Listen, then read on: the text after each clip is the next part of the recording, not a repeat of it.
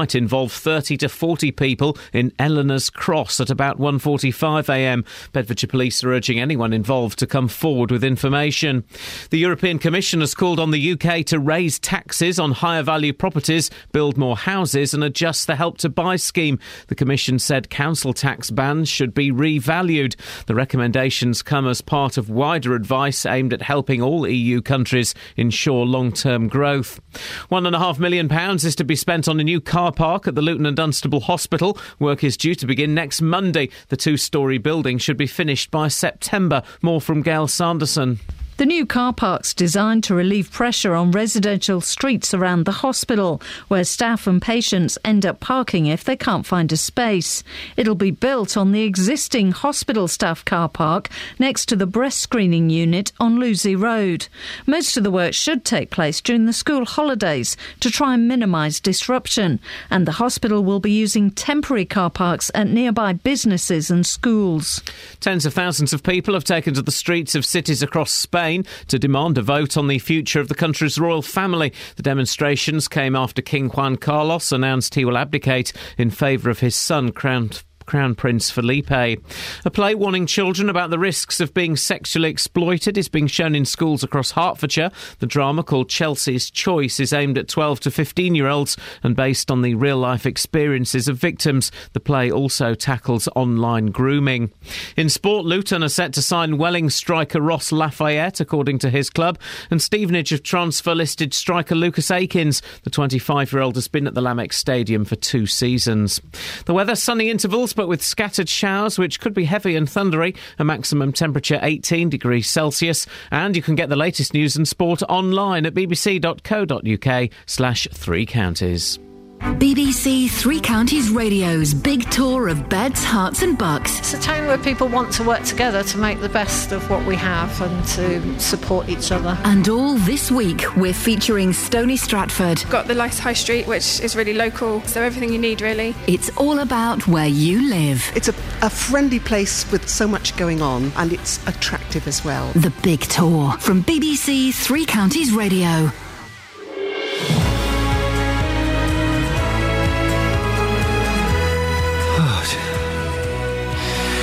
Morning, this is Iain Lee, BBC Three Counties Radio. It's Tuesday. Who'd have thunk we'd make it? Oh, it's only Tuesday.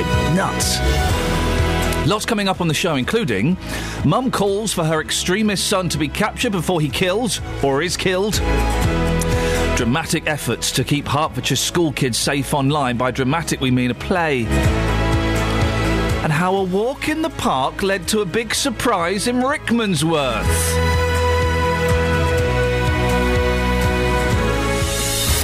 Across beds, Herts, and bucks. This Don't is worry. BBC Don't Counties worry. Radio. Cause I'm about to sprinkle a little bit of moon dust over that show that doesn't sound so groovy. It's actually a really good show. No, it is but a I good just show. couldn't think of any good words. We're all feeling um, a little bit um, blunt. To, I think blunt. Whoa, hey. I'm feeling sharp. Okay, Kath, blunt or I sharp? bed really early, but I still feel like I could sleep a lot longer. I went to bed early, but the boys last night were um, they were hard work. They wouldn't go to sleep. Uh, and then when they did, they woke up, and then I had to go and get them one by one and get them in bed with me, and they took up the whole bed. And the eldest gets in bed with me, uh, and he and he's uh, we had a, a wee wee race as we often do. Oh, what, in bed or did you get out? No, we got out, we went and had a wee wee race, and uh, Say it like that's normal. Do you mean a race to the toilet? No. Or to see who's we last the longest? well, I, see, I would like to go for. I would prefer to play it who lasts the longest. Like a marathon? yeah, But, But it's a sprint. It'll be you. it's a sprint. No, if it's a sprint, Unless the kid's going to win. holding He's it got, in. Kid wins. he's got a smaller bladder. Oh. I beat you, Daddy. Oh, you little son. Anyway, so I had to sing to him in bed last all all, all last night, and then, then I think he was asleep. And he go, "Sing it again, Daddy." Oh, he's got you, hasn't he? And then the youngest woke up, and I had to get, and he was coughing, and I thought he was going to be sick, and I think oh, he's going to be sick down my back. Anyway, So what song was it that you sang? Daydream Believer. So, um, anyway, my youngest last night sang to me the Monkees theme. Mm-hmm. Where's my? Where's my? Hang on a minute. Um, hang on a minute. I've, I've got uh, audio evidence of this. Hang on. It takes a while to work out what he's singing, but hang on. No, hang on. Hang on. Hang on. Hang on. Try for me, and watch and play. Is he English? We're the young generation. We got to say, Hey, hey. hey, Monkees, sing around. We're too busy singing. There you go. We're in. Oh. Put it. And this is your eldest? It's my wife. Come watch and play. Doesn't know the phrase young generation. What's the tricky word? We got to. What's I say? He's kind of English. It's a plaintive song, isn't it? The way he sings it. But so anyway, the point is, I'm feeling blunt today. Did but it I'm. not just just cheer you up? Ah, made me miserable. Made me think my son can't speak properly. Oh, he's only two. He's only two. Saying that, my two-year-old speaks perfectly. Oh, sorry, did I say that out loud? Yeah, she probably does it in French as well. Anyway, what she what what you can't do though, Catherine, is answer this simple riddle. Don't let her Google it, Kels, because I know you Googled it and cheated. I don't think I need to Google it. I think I've thought about it. You've Googled it. and it? only in passing. No, I haven't Googled it. I promise. I have, promise. have you Googled it? No, I haven't. I promise. Do you know the answer? I think I know almost all the answer. Okay, the question is, we're going to play a song and then we'll do it. We haven't even got time for the first story now. The question is, how can you construct a sentence with the word "and" in it f- consecutively five times? Can I ask you a question? Please do. Is it from like a grammar book? Sorry. Is it an example, a grammatical example? Well, it's a sentence. So Uh, I guess. you- and and and and and. What? Yes. So are they, is one of them in italics or something? No, no, none of them are in italics. Aha!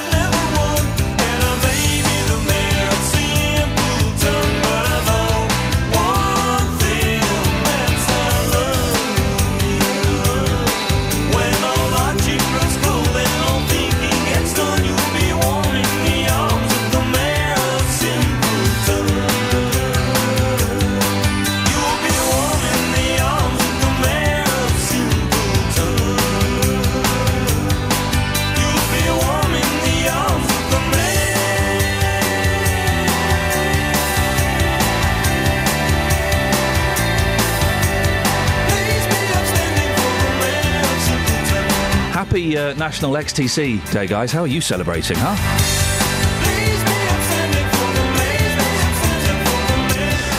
Oh wait, four five nine four double five five double five is the telephone number if you want to give us a call about anything, including this story. A Buckinghamshire mother says she'd rather see her son in prison in Britain than dead fighting for Islamists abroad.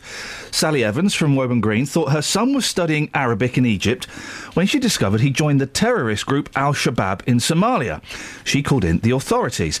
Uh, Catherine Boyle has been looking into this. Catherine, what do we know about her son? Well, we spoke to Mrs. Evans last night, and she's clearly really upset by all the media attention she's received since speaking to a couple of national newspapers over the weekend. She didn't want to speak to us on air live this morning, but she told us that her son, Thomas, had been an average teenager until about the age of 16 when he left school and he split up with a long term girlfriend. He was really upset by this and slipped into a depression, and in Sally's words, troublemaking. So at the age of 19, Thomas converted to Islam, adopting the name Abdul Hakim and exploring the more fundamental side of the religion at a small prayer centre.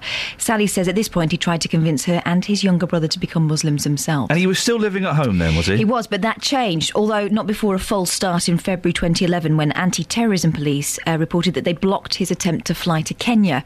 A few months later, he went to Egypt, saying he was planning to study Arabic, but police later informed his mother he'd been trying to get through Egypt to get into Kenya again.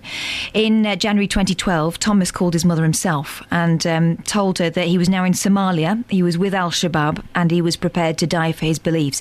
He told her this was a goodbye phone call and uh, said she would not see him again. She did hear from him, though. In August that year, he claimed he'd been shot in the leg and treated at a field hospital. So, what's been the reaction from uh, his mother, Sally? She's devastated, and to say she's taken aback by all the interest from the media recently is a massive understatement. As I say, she didn't want to talk to us on air, but she did talk to our reporter, Tony Fisher, and this is what she told him. She said, I'm obviously very concerned about my son, like any mother would be. Thomas never told me he was going to Somalia, but instead said he was going to Egypt to study Arabic. It was not until January 2012 that he called me from Somalia to tell me he was with Al Shabaab. I'm upset and heartbroken at his decision to leave me and his brother Michael in the interests of pursuing a warped ideology, but I still love Thomas very much. Uh, uh, it was only back in April, wasn't it, that a national campaign was launched urging women to inform on their male relatives who, who they suspected might be going abroad to, to become terrorists. Yeah, and we covered it on this programme. The regional launch was held in Luton on the 24th of April, but it was happening up and down the country. The aim of this counter terrorism campaign was to deter people from the UK travelling to Syria by encouraging women in their family, aunties, mothers, sisters, to speak up uh, and reach out to other women who are concerned about young people in their families who may be planning to travel to Syria uh, to fight. Bedfordshire Police say they want to increase people's confidence in them and their partners, to encourage people to come forward so that they can intervene before anyone is killed. A leaflet's been designed which outlines the risks of travelling to Syria and it's being issued at ports across the country and to community groups across the six forces that make up the eastern region. Well, a leaflet has been designed outlining the dangers of going to Syria. The problem is that these young people think they're going to fight for freedom, and they, it's the ideology of, uh, of youth, isn't it? What's interesting is uh, he, he- he's going off to do all of this, and uh, she says, "But I still love him very much." Well, you would, wouldn't you? And I guess it's that thing. At what point? I've often thought about this. This is kind of the what, thinking I get when I can't sleep. At what point would you? Is there any point when you would disown your children and distance yourselves from from their? Is, is there any behaviour your girls could do? That would cause you, as a mum, to go. Do you know what? I don't want. I can't see that. I can't be a part of their lives anymore. I think if if my presence was making things worse, but I wouldn't stop loving them, and I wouldn't stop hoping that they would turn it What, around. what if they'd done a murder? What if they'd done a murder? I'd see them through the consequences. Really? Mm-hmm. Isn't that interesting? Because I um, if I, I think if my one of my boys had done a murder, and it's it's more likely to be the younger of the two.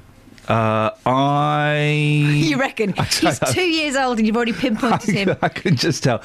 I I don't I don't know. You'd still love them. They're not. Diff- they they made a mistake. That's what you would hold on to, wouldn't it? Oh wait, four five nine four double five five double five. Travel news for beds, cards, and bugs. BBC Three Counties Radio. Good morning. On the A1M southbound at junction 6 for Welwyn, one lane is closed because some roadworks there overran, but they seem to be moving the cones out of the way now. Also got some roadworks in Wing on the Aylesbury Road. It's closed between Church Street and the Wing roundabout. I'm Alice Glossop, BBC Three Counties Radio. Thank you very much. 6.16, it's uh, Tuesday the 3rd of June. I'm Iain Lee. These are your headlines on BBC Three Counties Radio. A Buckinghamshire mother says she's been informing police about her son who has joined a terrorist group in Somalia. Sally Evans from Wooburn Green says she's afraid 24-year-old Thomas will become a suicide bomber. Police say a man stabbed in a mass brawl in Dunstable in the early hours of Saturday morning was extremely lucky. The 24 year old needed surgery, but the weapon used did not cause serious injury. And a play warning children about the risks of being sexually exploited is being shown in schools across Hertfordshire. The drama, called Chelsea's Choice, is aimed at 12 to 15 year olds. BBC Three Counties Radio.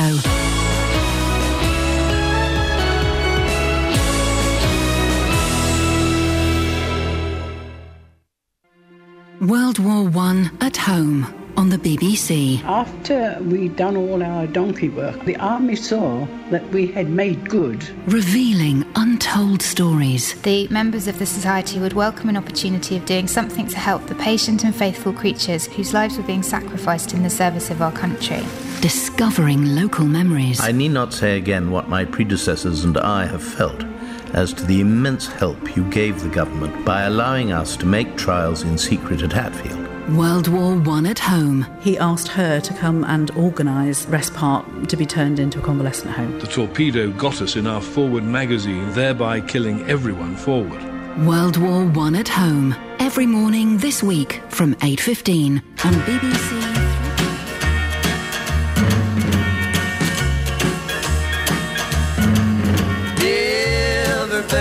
This until I kissed you. How did I exist until I kissed you? Never had you on my mind. Now you're there all the time. Never knew what I missed till I kissed you.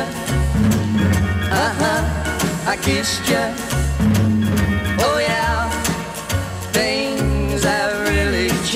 Since I kissed you. Uh huh, my life's not the same now that I kissed you. Oh yeah, mm, you got a way about you. Now I can't live without you. Never knew what I missed till I kissed you. Uh huh, I kissed you. Oh yeah,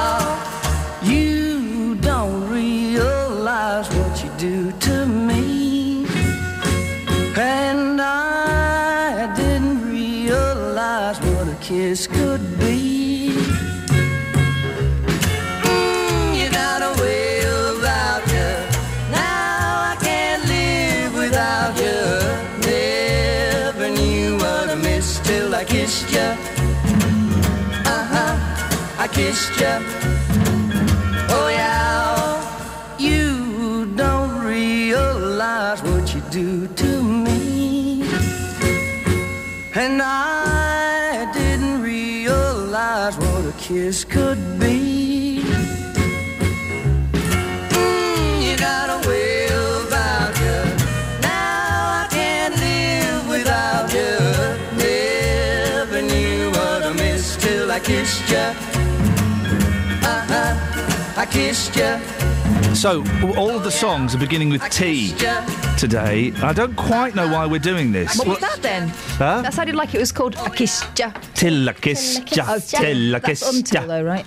Tilla ki- No, it's apostrophe. Oh, Why do they do that with songs? Why do they drop G's off the end of words in songs so many times? I hate saying the, the go, going down, you know, g- g- g- and other things. Why do they do that? I know because they're still adding the, the apostrophe. So you're not saving any time. effort. You're saving the tiniest, tiniest amount of ink. And now it's all computers anyway, so there's no ink involved. They're swinging kids. That's why. Swinging. Yeah. Jeez, it makes me want to puke. Kids with a Z. Okay, thanks very much indeed. Now, listen, the internet full of dodgy characters, isn't it? Isn't it? You don't need to tell me, I'm an old man. Uh, but your son or daughter might need to be told, and they might even be at school with them. Chances are they have access to internet through their phone or their computer, and if they're anything like we were as teenagers, they're romantic fools. Ah. Which is why 12 to 15 year olds in Hertfordshire are being warned about the dangers by a travelling theatre company. Now, stay with me on this because we all remember those plays from school. Well, maybe this one will get a message through to them. I'm joined by Sean McGrath, who's the creator and director of Chelsea's Choice. Morning, Sean. Sean? Sean? Sean? Sean? We'll try and get Sean back. I don't know quite what uh, what happened there. Um, he seems to have uh, fallen off the edge of the stage, as we've all done at various points in our career, haven't we? Uh, I used to do plays in schools. Were you invited to, or did you I just used to turn up. You used to turn up. No, I did. I did the, the thing of I was an out of work actor. Yeah. So uh, you would turn up and do plays. It's hard, tough crowds, man. Tough crowds. I can imagine because I remember being one of those kids, and you'd think, right, Yeah. you've got the afternoon off. We're going to have enjoy this, lot. We're going to have this lot. We're getting Sean back, I think, which is. Uh, we're not getting Sean back, I don't think. We are getting Sean back. Just the shaking of the head indi- indicated a no. Got Sean back. No, no, no. We can listen to Sean being got back. You're listening to BBC Three Counties Radio, home of the hits. Voicemail. oh, Sean, put your phone down. We're phoning you up. We want to talk to you. So tell me about your time as a lion. I was Androcles and the lion. Right, you were the and the I think. I was the lion. I don't really remember. Did you have a full suit or just a mask? I had a, I had a full. Um, so I think we've got Sean on the line. Morning, Sean. Good morning. Sean, I don't know what happened there, but uh, we've, we've got you back. Uh, you're the creator and director of Chelsea's Choice. Uh, d- tell me about it. Why, why are you doing this? Uh, well, we uh, we got first got commissioned to write the piece about three years ago by a local charity in Northampton, where we're based. Uh, and since then, the piece has toured to around 100,000 young people around the UK. And it basically raises awareness of um, child sexual exploitation as well as of other things. So it raises awareness of healthy relationships, safe internet use, the grooming process, and where people can go for help and advice. Uh, and what, what this this is based on a victim's experience, is it? Yes. So there, there's a few true stories sort of woven into the piece, um, but the main story, the, the story of Chelsea in it, is based on um, the experiences of a young girl up in Northamptonshire and, and what happened to her. We changed all the names and everything. Yes. And what what kind of d- d- tips are you giving to, to the young people that are watching this play?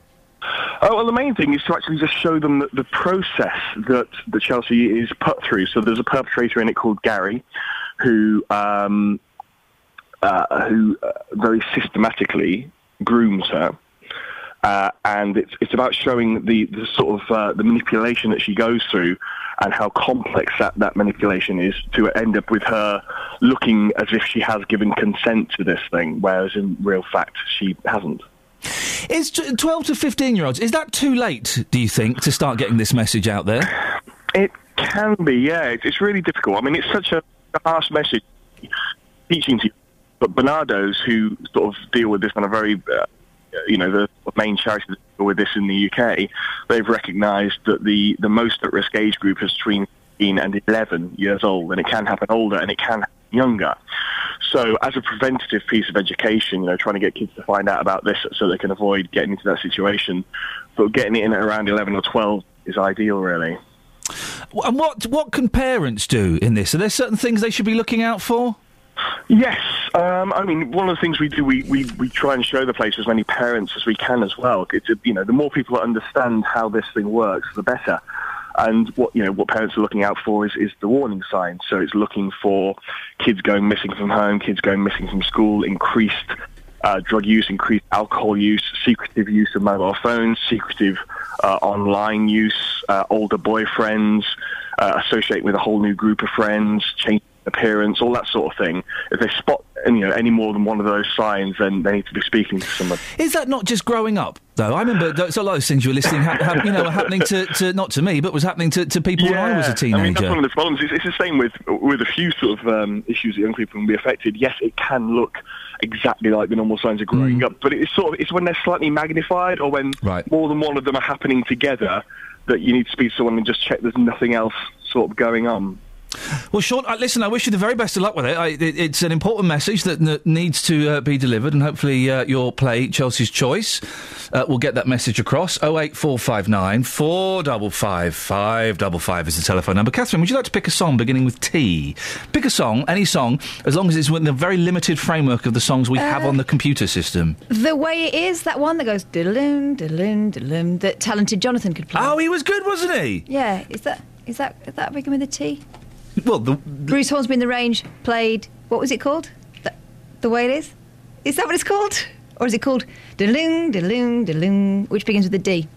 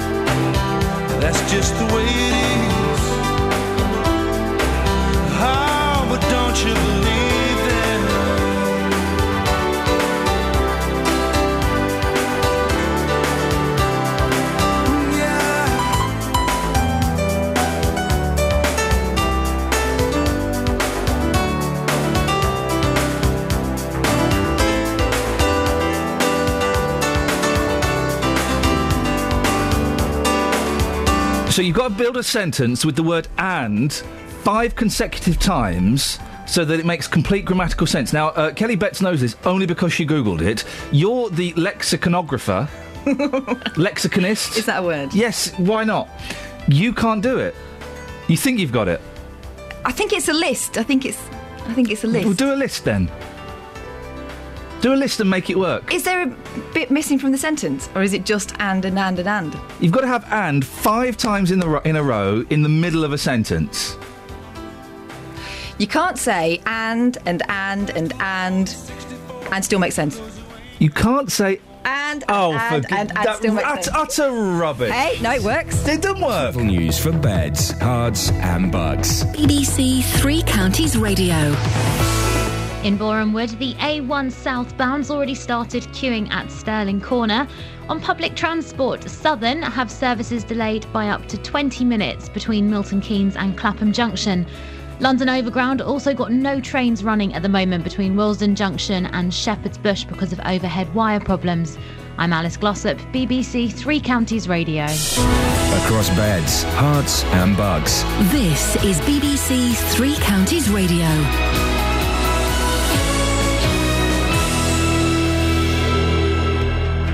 It's 6:30. I'm Simon Oxley. A Buckinghamshire mother says she's been informing police about her son who's joined a terrorist group in Somalia. Sally Evans from Wooburn Green says she's afraid 24-year-old Thomas will become a suicide bomber. Police say a man stabbed in a mass brawl in Dunstable in the early hours of Saturday morning was extremely lucky. The 24-year-old needed surgery, but the weapon used did not cause serious injury. And a play warning children about the risks of being sexually exploited is being shown in schools across Hertfordshire. The drama called Chelsea's Choice is aimed at 12 to 15 year olds. Three Counties Sports. BBC Three Counties Radio. Luton are set to sign Welling striker Ross Lafayette. According to his club, Welling say they're disappointed at what they describe as a U turn by the striker, who had agreed a new one year deal. 27 year old Lafayette scored 16 goals for Welling last season, including one against Luton on Easter Saturday. Stevenage have transfer listed striker Lucas Akins. The 25 year old has been at the Lamex Stadium for two seasons. Borough Chairman Phil Wallace says Akins wants to move despite being under contract. England midfielder Frank Lampard has confirmed he will leave Chelsea this summer after 13 years at Stamford Bridge. Lampard has 16 offers to consider, but won't make a decision until after the World Cup. Meanwhile, his England teammate Adam Lallana has told Southampton he wants to leave. Lallana has been linked with a move to Liverpool. Andy Murray's through to the quarter-finals of the French Open after beating Spain's Fernando Verdasco in straight sets. He'll play the Frenchman Gael Monfils in the last eight tomorrow. I've had good results here in the past, so you know I think uh, for me, the more experience I get on the surface, the more years I play on it, the more I'm going to learn and hopefully get better. At the Hockey World Cup in Holland, England's men beat India 2 1 with a last minute winner. Today, England's women take on China. Zoe Shipperley, who plays for Buckingham, is in the squad for the first time. I'm still learning all about them. They're still trying to get to know me. Um, yeah, so spending time with them was great. I mean, going away to to Bremen, and then um, even just going to San Diego, and you know, in January that or February, that was amazing. Just to actually get to meet people, and you know, in a, in a slightly social aspect as well as just actually on the on the pitch. And England's cricketers play the fifth and deciding one day international against Sri Lanka at Edgbaston. The day night match starts at two o'clock. BBC Three Counties News and Sport. The next full bulletin is at seven. Call 08459 455 555. BBC Three Counties Radio. Catherine's joined me in my studio. We're going to be looking at Oh, the your papers. studio, is it? Well, yeah. Okay. Well, that's that's yours and Kelly's, Yeah. and this is mine. Go on. What's what's your beef? Uh, well, Whose studio do you think it is? it was mine before it was yours. Yeah, that was a long, long time ago, and I think the um, it's not Rob's. He bor- he rents it off me, and I think the fact that you're now sat in the middle of studio says a lot. Yeah. Yeah. Yeah. Yeah. Yeah. Apology accepted. Uh, Steve the Milkman. Morning, Ian. Can Did you I put- say you say you was a rent boy? Sorry. You say you was a rent boy. That's a, that's a uh, well.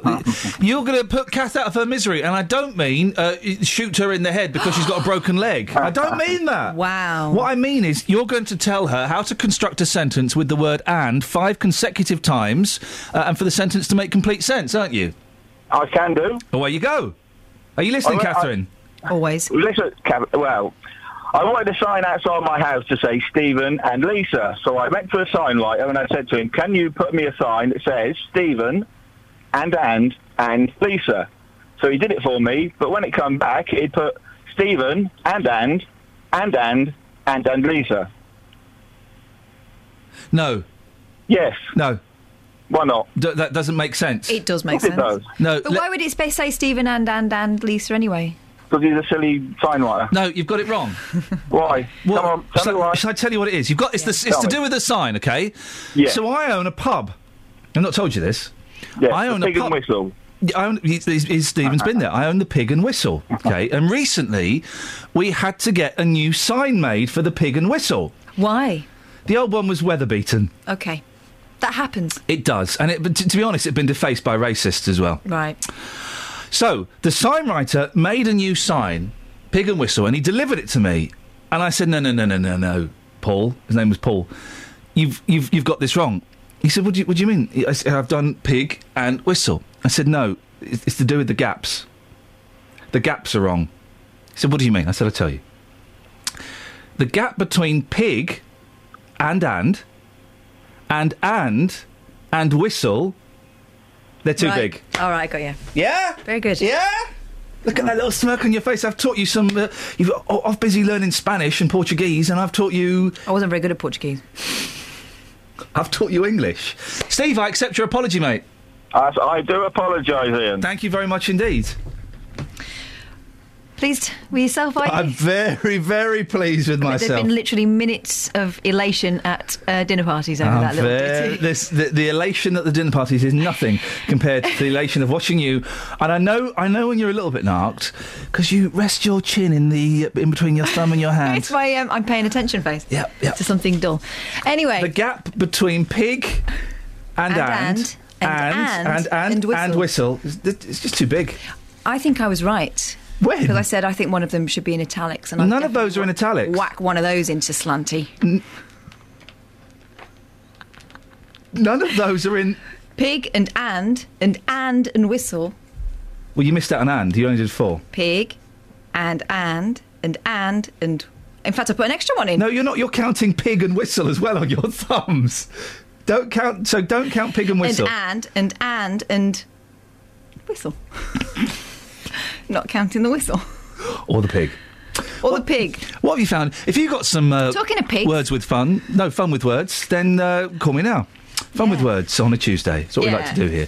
What have you got in the papers? Winnie the Pooh is named best loved children's book. Is he? No, but I never believed that. I never liked the Walt Disney ones, but I actually do love the. Have you read the actual books? Yeah, we've got we've got all of them, and I'll tell you what. No, they're not funny. They are funny. No, they're not. I used to think he was an idiot, Winnie the Pooh. That orange one with a um, top on and no trousers. Idiot.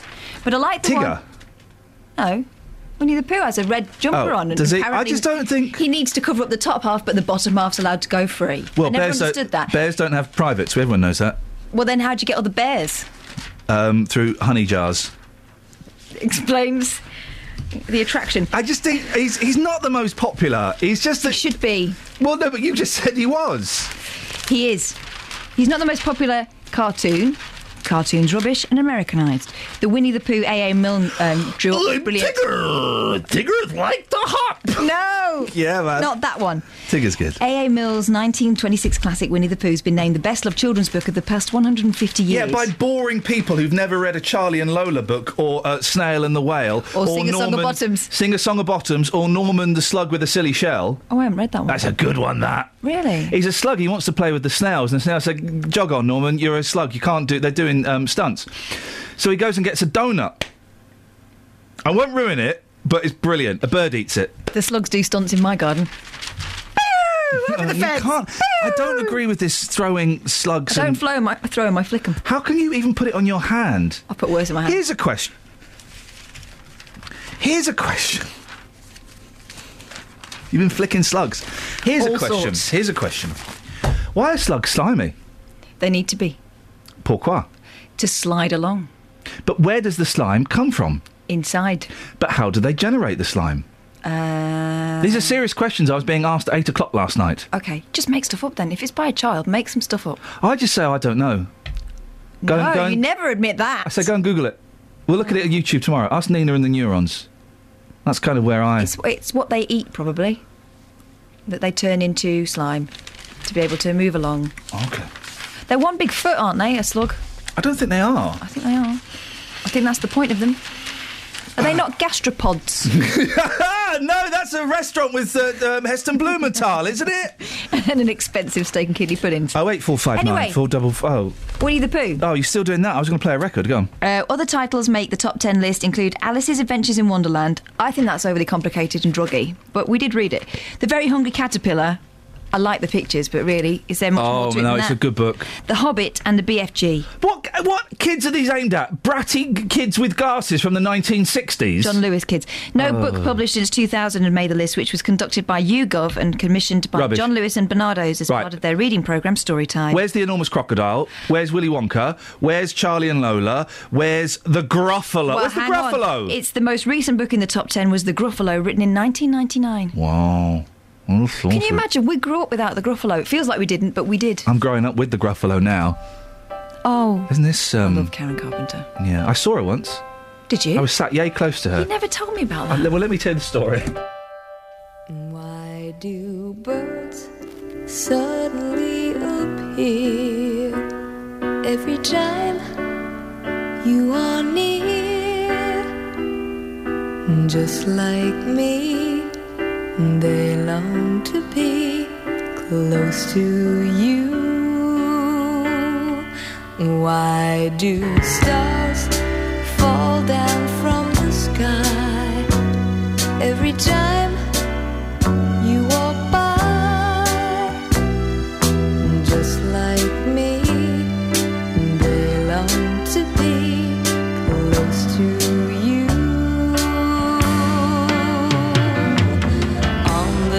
that you were born. The angels got together and decided to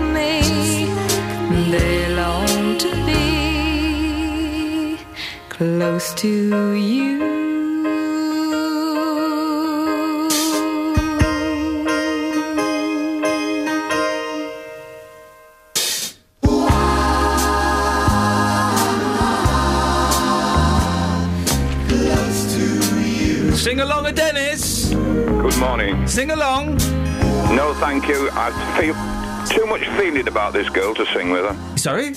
I've too much feeling about this girl Oh, to sure, try and get into a, a song. No, she, thank you very much for that record. When you say too much feeling, Yes, she was one. Of, she still is one of my favourites. you know, I, you know, I um, I saw her once. Yes, and she looks very pale, and and she's just like a little wave. Ah, beautiful Karen. She Beautiful Karen. Carpenter. If only we could have stopped it. Yes, so do I. Give her a damn good feed and tell her she looked beautiful. That's that's how it works. That's how you sort that out. What do you want, Dennis? This slug business, you said you didn't have to touch it. Wasn't it not long ago somebody suggested to be used as a cosmetic for ladies? Slime on the face. Was it definitely um, slug slime they were talking about? Well, it might have been snail slime, I don't know, but you get shells in it if you get snail slime, won't you? Wh- when you say slime, where did you read this? In, in, the, Ma- in the Daily Mail, which of course is accurate for about everything. Well, I read, I read that too. They were decanting it. Let's let's ask Catherine. Have you ever put slime on your face? No. Would, why not? well, actually, yeah, of course I have. All women have. Have they? Yeah. What's it called? Um, serum. That's what they call it. What do they call it? Serum. Wow, that's a relief. I put that on. It's better than a cream. Sometimes you put it on before your cream. Well, you're supposed to because if you've got um, l- the leeches thing works, doesn't it? No, not on no. No, not in the face. Yeah. But if you leeches suck out your your bad blood and they replace it with good blood, and also, and this is true, Dennis. this is an old one. If you've got a wound, yes, you're supposed to um, wrap maggots in it. That's quite correct. So they You will. eat, they eat the wound. This is true. Some hospitals they in eat- this country do it. They eat the bad stuff. Imagine a slug eating your wound. No, not a slug, a maggot eating your wound. No, what's wrong with that? There's nothing wrong with it. I've handled them regularly. I used to go and collect them for my grandfather when, when he was a fishing man. I used to go and collect. I once, I used to go fishing. I hated fishing, uh, but I used to go to please my dad. And I was a very awkward young man. And I remember at the age of 11, it was really awkward. And I had a tub full of maggots, okay? And we'd finished. And what you do is you toss the maggots into the river, don't you? Yeah. But I was so awkward, I tossed the maggots into the river and my arm went up in a perfect arc and they all fell on my head. And the hard kids on the other side of the bank, they must be about 14, 15, they wet themselves laughing. My dad wet himself laughing. and I was dying inside, Dennis. Why? Because I'd tipped maggots all over my head. So what? They're only little worms. They're only little worm. Yes. Little, only little worm. Well, eat a few. Could you stop your backside?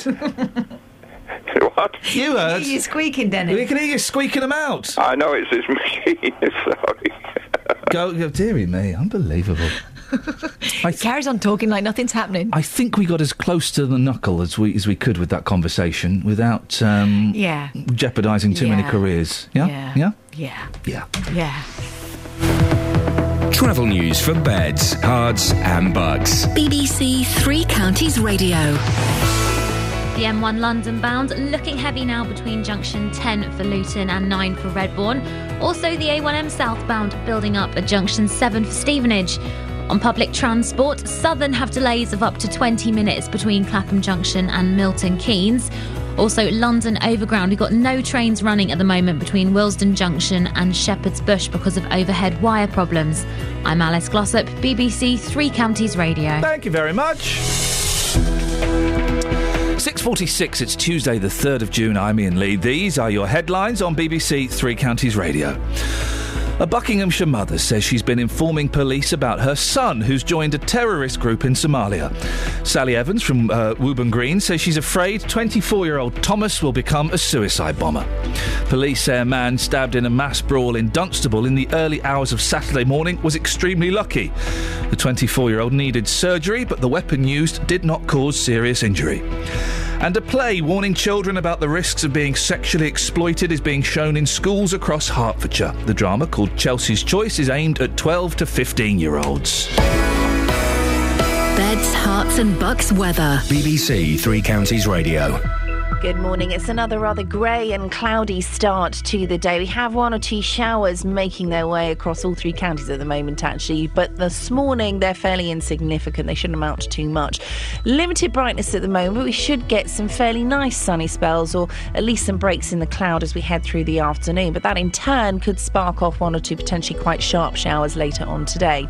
Still going to feel quite warm, though, maximum temperature getting up to around 19 Celsius. We've still got some showers first thing this evening. Eventually, we'll get a brief period of dry weather through the middle part of the night, but quite soon after which, we're going to get some more heavy and persistent rain heading our way from the south. It's working its way out from the continent, and by dawn, we're all likely to be bathing in its glory. The minimum temperature 11 Celsius, 52 degrees in Fahrenheit. Now, this rain is going to last through much of tomorrow. We'll get some heavier bursts in there. It's going to feel significantly cooler than it has done as well. The maximum temperature struggling up to 15, maybe 16 Celsius.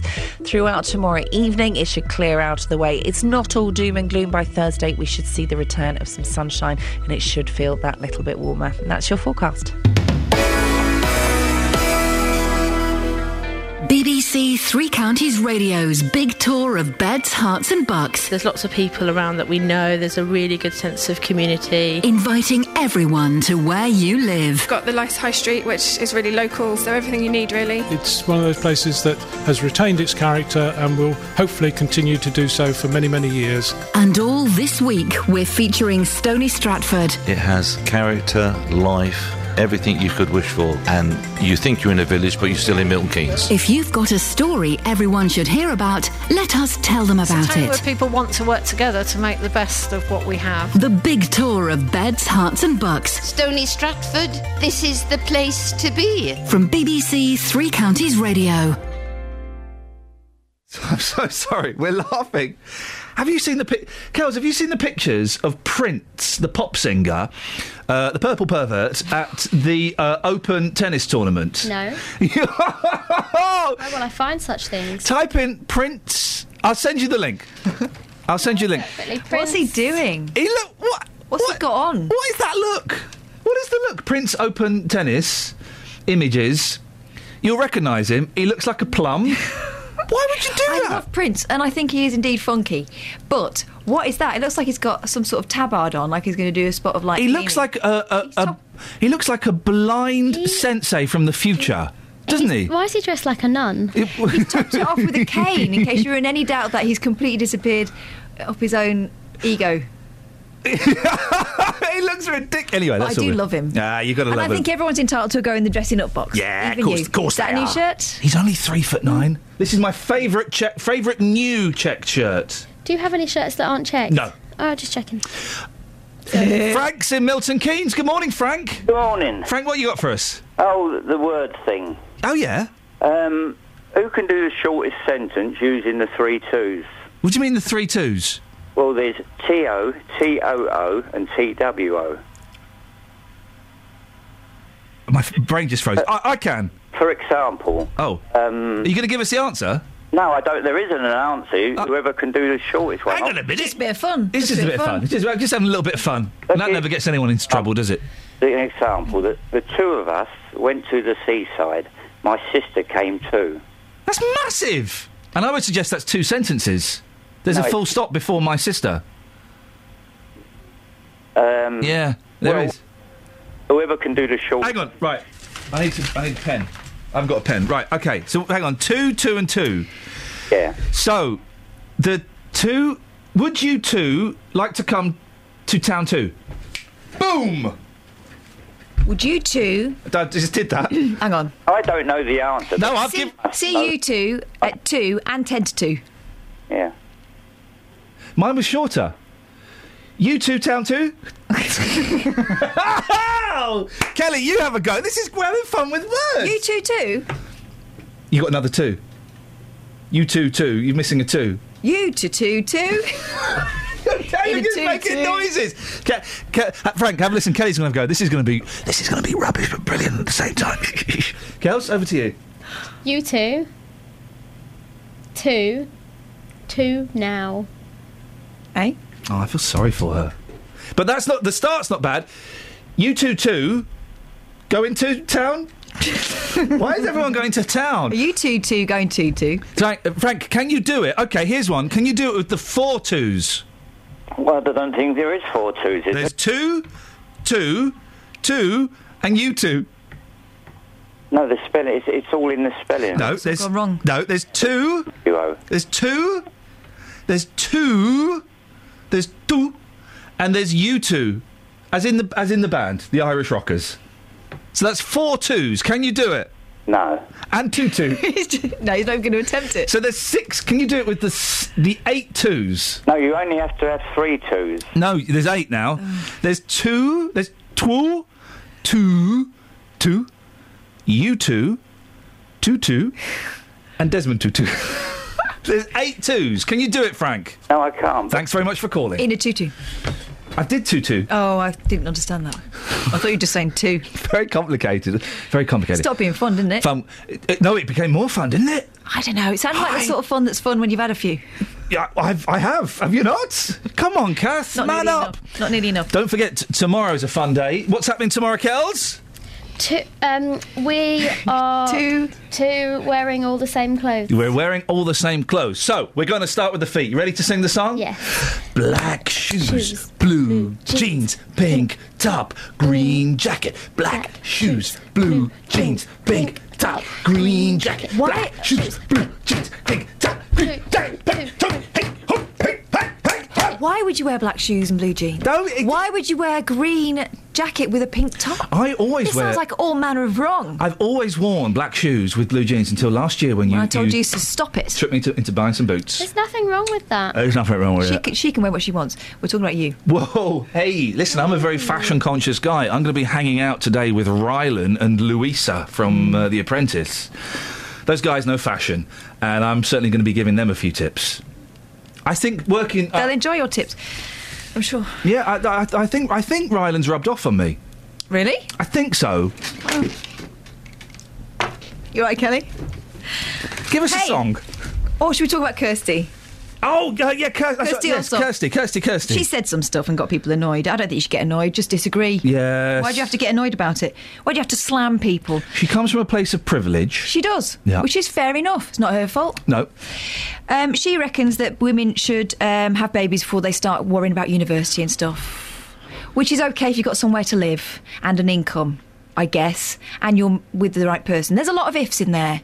I think that um, when you go to university, you should mostly be going out with idiots because that's the point. Go out with the idiots then, be an idiot yourself, Yeah. get it out of your system before you start taking care of anyone else. But then there is the argument that women uh, um, put their careers first, and then they they're too old to have a baby. Well, or, or, or you could rephrase that to you get a job so you are able to look after a child, which is Which surely is- the responsible thing to do. Well, no, you should marry a rich man. Oh. My mum had my sister at the age of um, 19, 20. Yeah, But when did she get a job? 15? Who? Your mum. I don't know. She didn't have a job then. Didn't didn't she? have a job in the olden days. She didn't have a job in 1970. What are you talking about? But maybe your dad's income covered the whole of the mortgage and Nope. she wasn't paying 50 50. Nope. My mum, my mum is broken Britain. Right. Right. They uh, um, got pregnant when she was 19. Shotgun wedding. Uh, Always works out. Always works out. He would just come out of the army and then went to work at the BBC, but wasn't earning much money. Council, council property. Oh, shocking. That's all right. That's the sort of Oh, people we that- should be supporting. He was still working, wasn't he? Uh, yeah. Right, so what's the problem? I don't know why you haven't got my parents. You've never met them. What's your beef? I'm, I'm, beef. look- I'm looking at my beef. oh, put your beef away. I'm trying to do a show.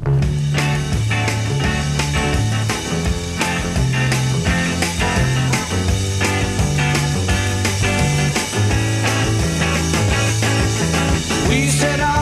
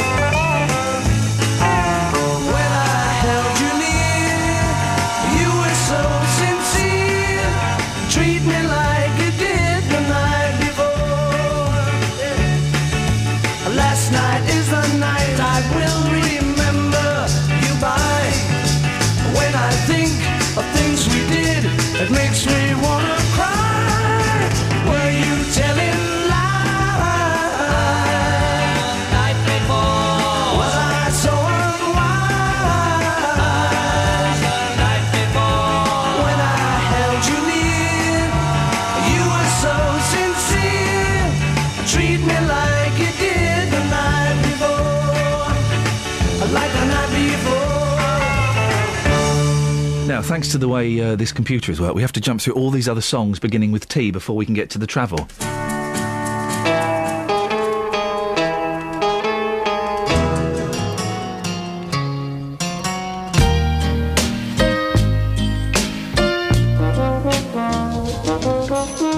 And we made it. Travel news for beds, cards, and bugs. BBC Three Counties Radio. On the speed sensors in Cheshunt, the A10 southbound heavy going already as you head towards the M25. Then the M25 itself anti-clockwise slow going between junction 21 for the M1 and 19 for Watford. On the M1 London bound, looking heavy between junction 10 for Luton and 9 for Redbourn.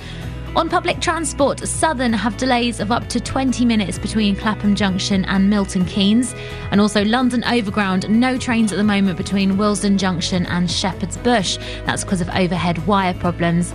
I'm Alice Glossop, BBC Three Counties Radio. Thank you very much, Alice. Ah. Oh wait, four five nine four double five five double five. We're having fun with words. Well, you say fun. And other bits and pieces. We'll talk more after the news with Simon Oxley. Local and vocal across beds, Herts, and bucks. This is BBC Three Counties Radio.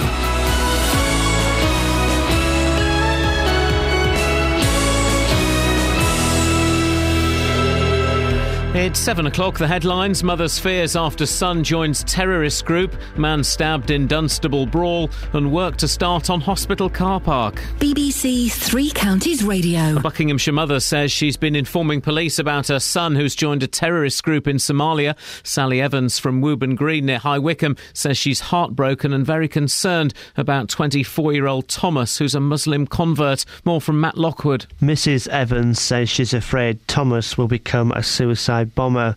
She would rather see him in a British prison than dying for his warped ideology in a foreign country. She says she's heartbroken at his decision to leave her and his brother Michael.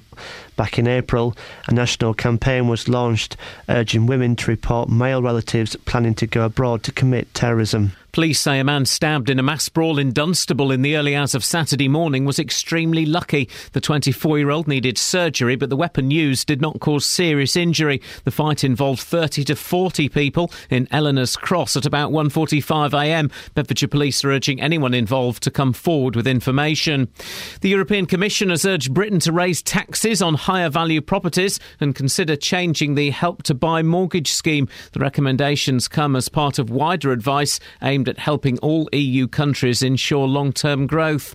A play warning children about the risks of being sexually exploited is being shown in schools across Hertfordshire. The drama called Chelsea's Choice is aimed at 12 to 15 year olds and based on the real life experiences of victims. The play also tackles online grooming. Grooming. Sean McGrath is the creator and director. It's about showing the, the sort of uh, the manipulation that she goes through and how complex that, that manipulation is to end up with her looking as if she has given consent to this thing, whereas in real fact she hasn't. Tens of thousands of people have taken to the streets of cities across Spain to demand a vote on the future of the country's royal family. The demonstrations came after King Juan Carlos announced that he will abdicate in favour of his son, Crown Prince Felipe.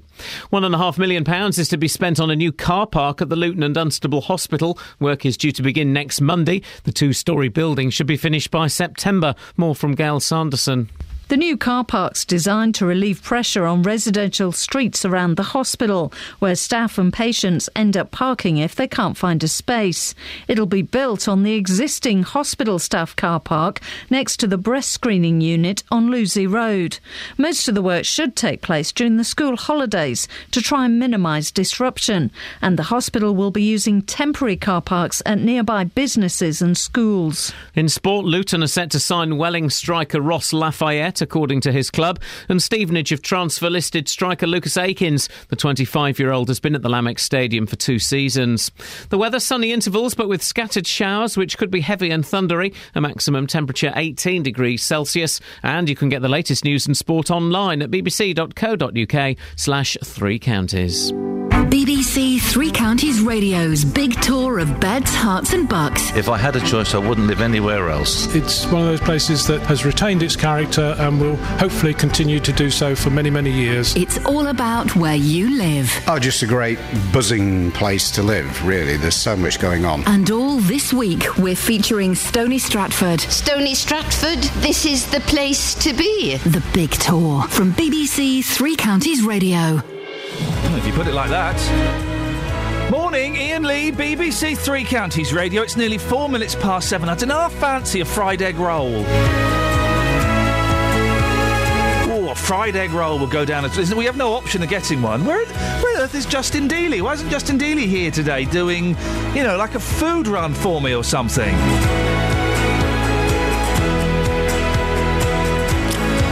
Lots coming up on the show today, including a mum calls for her extremist son to be captured before he kills or is killed.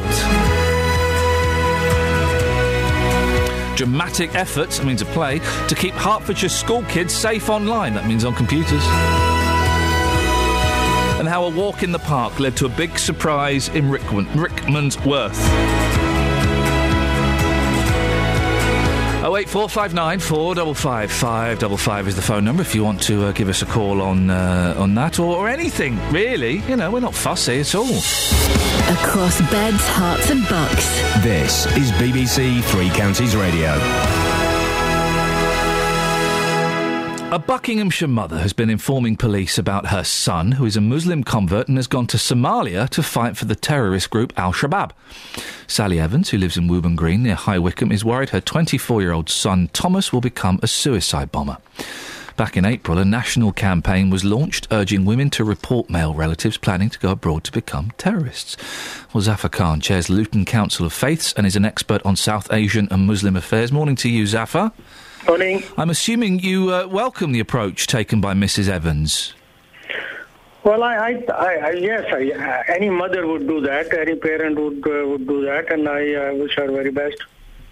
Do you think any parent would do that? Because quite often the parent wants to protect the child and, and, and doesn't want them to be arrested or to be thought badly of.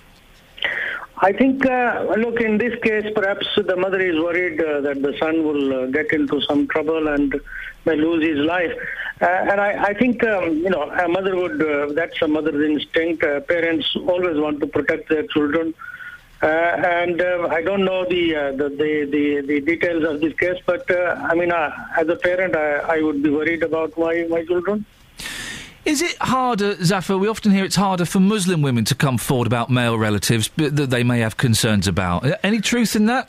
I think mothers are mother all over the world and in all communities, but it's a question of uh, structurally how empowered individuals are. Now, this particular mother may be much more articulate than perhaps most average uh, Muslim mothers, but um, I I think the question is how empowered and how informed and how articulate uh, people are in order to ensure that uh, uh, you know that they are able to uh, perhaps influence movements of their children. We- We're hearing lots of these uh, um, examples of extremism coming from uh, this area of Buckinghamshire. We've had uh, Germaine Lindsay from Aylesbury, Samantha Lewthwaite from Aylesbury, Donald Stewart-Whyte, who was in connect- arrested in connection with liquid bomb plots, uh, who apparently visited Thomas Evans. Should we read anything into this? I'm not sure what the background is, but uh, I think extremism needs to be challenged uh, and it needs to be actually identified, and we as a society need to actually stand up to it. But um, uh, there may be some reasons I don't know. I don't know about that. Uh, Mrs. Evans's son Thomas is a Muslim convert. D- d- often, when uh, people convert to a religion, Christianity or anything, later on in life, they, they seem to be um, more zealous about it. More more. Uh, um, it seems to be more intense relationship with the religion. Should we be uh, more worried about converts? Well, I mean, uh, you know, it shouldn't be like that. Why should a person who's on a, a, a spiritual journey should uh, should take upon themselves to uh, um, go and perhaps prepare for uh, taking another person's life? Uh, that seems quite uh, contradictory, and I think people need to uh, people who are converting into Islam or. Uh, whatever uh, you know, uh, uh, spiritual journey need to actually be a more intro. Uh, they need to look into their actions. How does the message get so um, c- confused, Zafar? Because I'm, I'm not one of those idiots that thinks that uh, Islam is a, is a particularly violent religion. I'm, I'm sure its basic tenet is the same as, as most religions of peace and love. How does that message get so uh, confused in the head of certain people that they, they become violent? I, I have no idea. I have no idea. We need to actually uh, look into this. Uh, I mean, this is a, this is also a, this puts Islam and the Muslim communities in disrepute, and I think this is what worries uh, uh, an overwhelming majority of Muslims uh, that that uh, uh, events or such incidents actually taint their their faith, and I think that's where uh, we need to actually uh, work.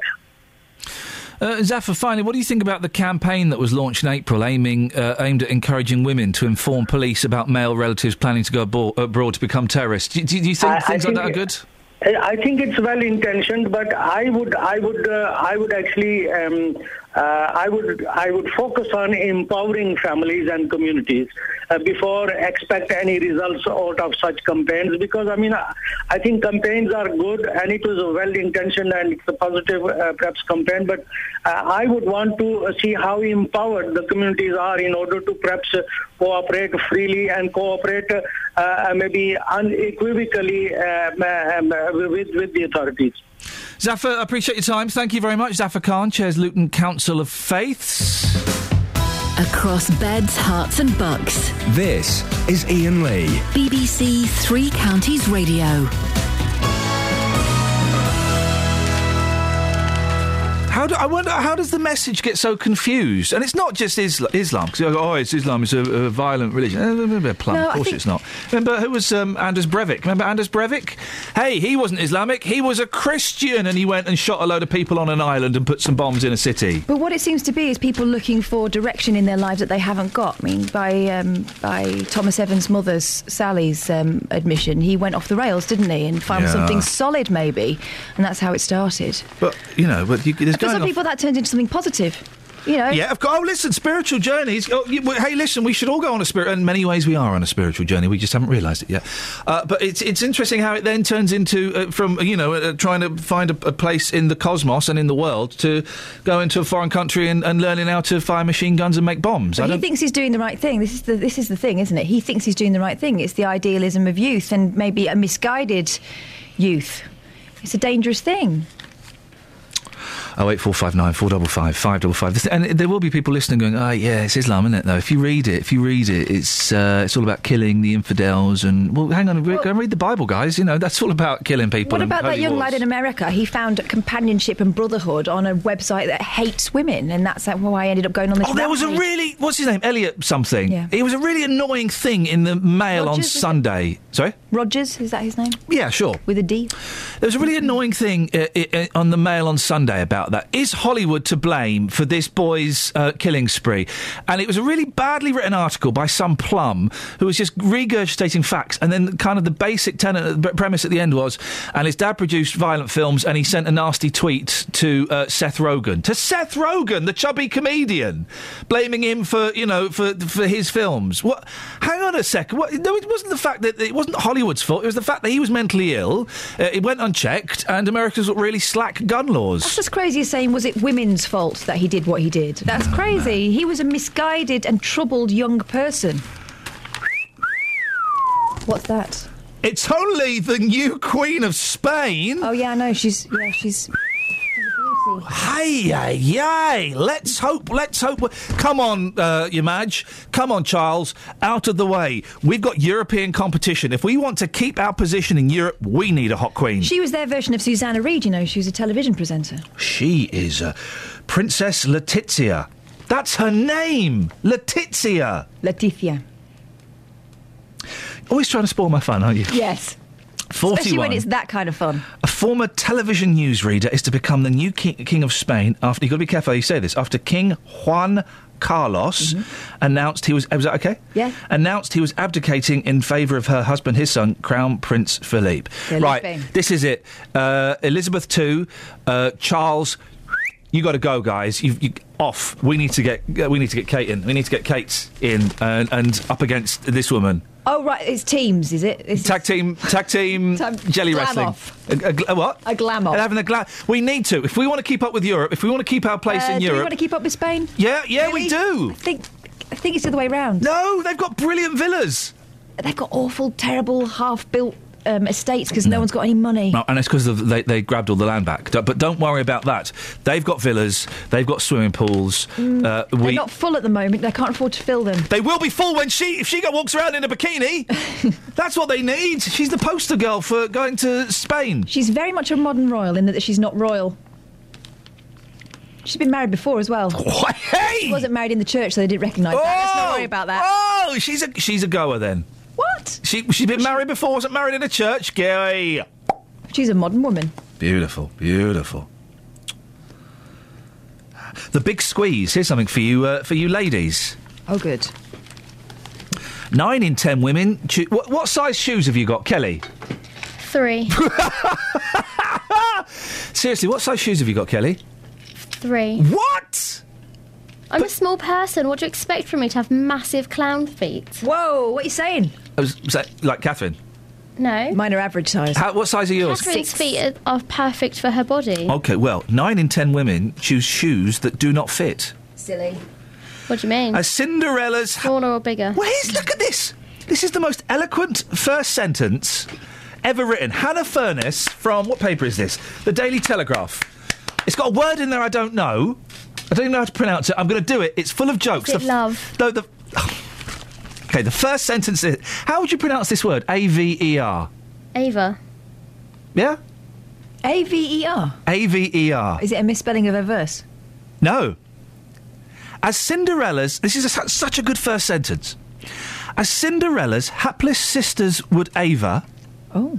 squeezing into the wrong size shoes is no easy feat. Oh, Hannah! Would you like Han- to know what Ava means? I would like to, yeah. It's to state or assert. Oh, To affirm. Hannah, this is what right.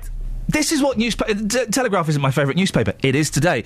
This is what writing should be. Ah, it's from the French, the old French. Avare. But d- d- don't try and ponce yourself up and then do that mm, mm, mm, chomping face. you didn't know it. Right, this is what newspapers should do. The first sentence has, has got me a word that I didn't know what it meant and it's got a joke in. Did you pick up on the joke? Yes. Feet. Yes. As Cinderella's hapless sisters would aver, squeezing into the wrong size shoes is no easy feat. Oh, Hannah! Hannah! She's great. Just tell us what aver means again. It's state or assert to be the case. Ladies and gentlemen, we have a new word, and I want you to call up this morning. We're having fun with words this morning. 08459 455 555. And I would like you to aver a sentence with the word aver in. Wow. Yeah? I don't think that's To state. I've stated. in the positive. Why not? It's to assert, to agree, to affirm. Okay, so what, I want them I to. aver. I want them to aver a sentence with aver in. I aver with what you're doing. Is she doing it better I than don't- me? I ma- hope so. Kath, is she doing it better than me? Say yes, Yes. Oh. I Oh. have a. I haven't got a clue. Travel news for beds, cards, and bugs. BBC Three Counties Radio. The M1 London bound, heavy going between junction 10 for Luton and 9 for Redbourn. The M25 anti clockwise, slow going between junction 21 for the M1 and 19 for Watford. On the speed sensors in Markyate, the A5 southbound, heavy going around the Luton Road. And on public transport, London Overground have no trains between Willesden Junction and Shepherd's Bush after overhead wire problems. I'm Alice Glossop, BBC Three Counties Radio. I aver that that was a really good travel bulletin. Would you aver with me, girls? Yeah. What? What? What did she say? Uh, I have no idea what she said. I've got a joke coming up as well. You oh, ready? goody. Whatever. Oh. We're just having fun with words, guys. That's all. 7.17, it's Tuesday the 3rd of June. I'm Iain Lee. These are your headlines on BBC Three Counties Radio. A Buckinghamshire mother says she's been informing police about her son who's joined a terrorist group in Somalia. Sally Evans from Wooburn Green says she's afraid 24-year-old Thomas will become a suicide bomber. House prices rose by over 11% in the 12 months to May. That's according to figures released this morning by the Nationwide Building Society. And a play warning children about the risks of being sexually exploited is being shown in schools across Hertfordshire. The drama, called Chelsea's Choice, is aimed at 12 to 15 year olds. BBC Three Counties Radio.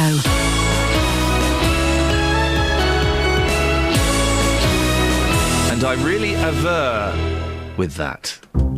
Imagine a radio station with no music. What's your favourite biscuit? Imagine a program without conversation. Listen to me, I'm really important. Imagine an afternoon with no local stories. Hundreds of miles away, something really impressive is happening. Sounds pretty boring. Hmm. Which is why we have Nick Coffer. BBC Three Counties Radio. Nick Coffer here until three o'clock. Every weekday, he'll bring you the music, Gallagher and Lyle, I want to stay with you. Every breath you take, that's the police. The conversation, His dedication to local musicians has led him to starting Papermouth. and the local stories. Today we're going to be looking at the work of the Bedford and Milton Keynes Waterways Trust. Say no to boring afternoons and listen to Nick Coffer. Weekdays from midday here on BBC Three Counties Radio. That's why we got Nick Coffer. Call 08459 I knew there was a reason. 455 555. BBC Three Counties Radio. Shortest sentence with the with the three twos. We, we've held back on the eight twos. The three twos. Uh, April in Luton says shortest sentence to eat two buns too. Boom, she's in. Well done. Um, pass the book to two two says Leslie. What on earth does that mean? Maybe two's his name.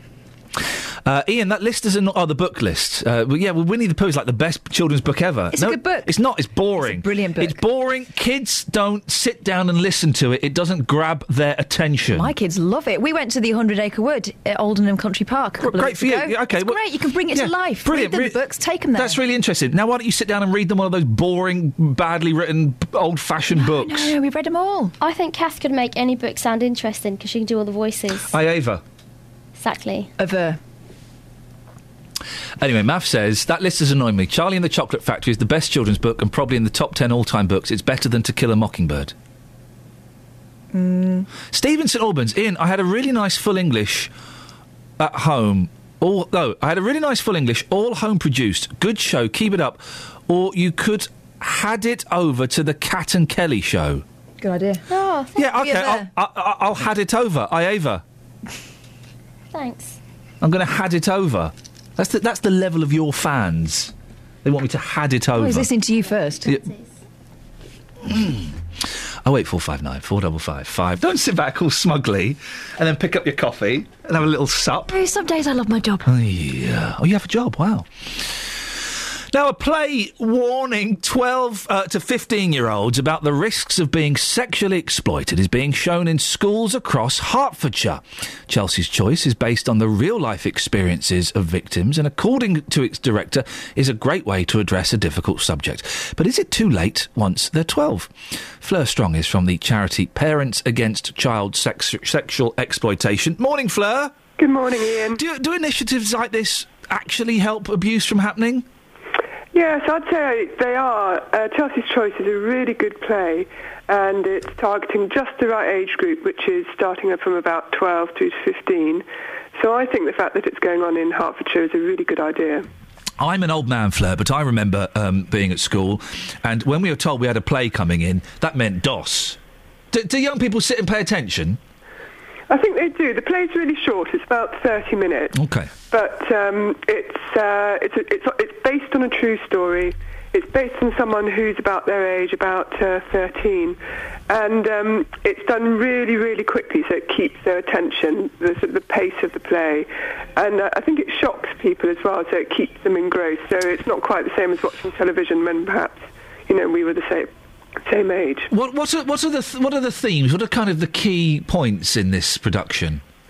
I think the key points really for Chelsea's Choice is um, trying to get through to people who are really quite young what a healthy relationship looks like. So, you know, when someone comes to you and, uh, you know, the concept of dating and uh, um, that first boyfriend or girlfriend, trying to explain to them what they should be looking for and if there if there's any concern if it's a much older person that they really shouldn't be going down that path it's a concept of choices so which choice would you make if you were put in that position because I think the problem about this type of abuse is that uh, it's very difficult if you're young to recognise what a dangerous situation you're getting yourself into. Are, are young people in abusive relationships likely to recognise that they're being exploited? Surely, you know, oh, he loves me, oh, she loves me. You know, they, they won't necessarily realise that, that, that they're in danger. Absolutely correct, Iain. I mean, one of the things that we experience is that we still have young people who, even when the people who've abused them have gone through the court system, uh, these young people still think that they're in love with them and still think that there's a relationship. Uh, it's really, really difficult to believe, to believe and understand sometimes as an adult. Um, but the grooming process is so complete. It's like a form of brainwashing. And most people might think, oh, that won't happen to my child. It wouldn't happen to my kid. Um, but it does happen, and it's a risk that as parents we do need to understand and be aware. Is there anything parents can do? Because I r- remember my mum hated my first girlfriend, so that made me more attracted to my first girlfriend. And, the, and the young people tend to, to rebel against the suggestions or warnings of their parents, don't they? Well, it's one of those ones which we often do within training. It's, it's understanding the difference between what we've all experienced, which is what you might call a stroppy teenager, um, or someone who's you know growing up and challenging boundaries. But this is completely different, and it's it's because it's a sort of combination of factors. But missing from home, skiving from school, coming home with gifts, coming home drunk. Uh, it, it, it's like a build-up of a change in character in your child or behaviour that you feel is wrong. And often, as a parent, you will be the first one who recognises that something isn't right. And um, it can also be through social media. And um, it's no, it is different from having your first boyfriend or first girlfriend. Fleur, it's an important message. Let's hope it, it, it gets through as, as much as it can. I appreciate your time. Fleur Strong from the charity Parents Against Child Sex, Sexual Exploitation. Across beds, Herts, and bucks. This is Iain Lee. Yep. BBC Three Counties Radio. By Ava with everything that she was saying. Ava. The big squeeze. And we haven't got to the story yet. And H- Hannah Furness. I want to find out more about this Hannah Furness, and I want to um, d- d- take her out and buy her a, a, a cream tea because this really is excellent writing. We've not even got to the second sentence yet. It's a bit rubbish story, though, isn't it? Women wearing their shoes too small. Doesn't Well, is it? Is it, though? Is, it a? pot- Is it? Yes. Is it? Yes, it It's a potential time bomb. There's a shoe time feet. bomb. There's a foot time bomb ticking away right underneath you. No, there isn't. The big squeeze. Nine in ten women choose shoes that do not fit. Wonderful first sentence from Hannah Furness here. Here we go. As Cinderella's hapless sisters would have Ava. They weren't hapless. They knew exactly what they were doing. As Cinderella's all knowing sisters would Ava, squeezing into the wrong size shoes is no easy feat. Great, great gag. But apparently, that is exactly what British women are doing as the average foot size increases, opting for shoes that are too small to conform to a social ideal that celebrates petite, dainty feet. During the past four decades, the average British foot has increased by two shoe sizes. Research by the College of Podiatry suggests, and I over with that research. The increase. Do you know why? f- Sorry, what? No, I mean I'm interested. Tell me. Okay. The increase caused by people becoming heavier and taller. So if you're heavier, do you have bigger feet? The fat people Ma- have maybe big, it makes your feet spread. Squa- squash it out. Means a typical woman is now a size six. Ah, you're typical. In many ways. Up from four, while men have jumped from size eight to ten. The college says a person's foot. Oh, look, here we go. The college said a person's foot also increases in width during their lifetime if they put on weight, as it splays to give more support. Splayed feet.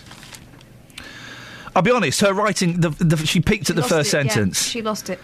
Uh, she started talking nonsense. yeah, she. she uh, Hannah, I'm, I'm going to retract the invitation of a cream tea if that's all right, my love, because the first sentence was wonderful.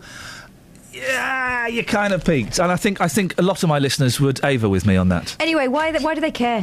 Who are saying this? If we're going to go and get our feet measured every time we go like children, is that what they're saying? I'm going to move to Spain. well, you could. You could. I'm going to. I don't to. think you'd like. question, I don't think you'd like it very much. I would love it there. Lager, lager.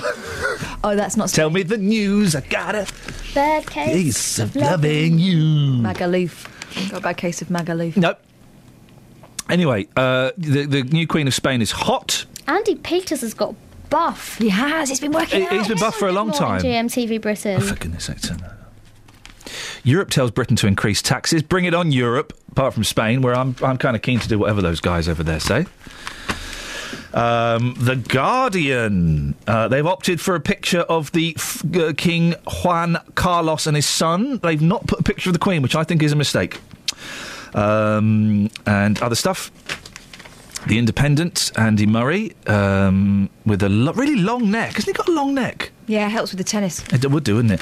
Judge prevents May. Said all the news today is really, really boring. If I'm completely honest. Apart from that one from Kirsty Allsopp, who said something a bit Um, controversial. oh no, no, no! The Sun has got a good one. Here we go. Sumo baby boom. Sumo baby boom. Fat kids. Dramatic rise in 12 pound newborns. Britain's obesity epidemic has sparked a rise in heavyweight sumo babies. Yeah, a rise, but most of the kids that were born around the time my children were were sort of five, six pounders. I had big babies, so they thought, at eight pounds. Is this true? That it doesn't matter what the size of the baby is. They kind of it, it, it, they all kind of come out. It, it it it wouldn't make that much difference on. It smarts either way. It's going to smart either way, and it doesn't smart anymore. Twelve pounds to eight pounds doesn't smart much more because Unless they kind of con- contract. Well, it's difficult to know because having not had a range of different sized babies, and I don't want to try that experiment. It was quite bad Would you not? Would I you had. not do that for the show? Would you not go and get pregnant by a fat man? Uh, I don't think that makes you have big babies.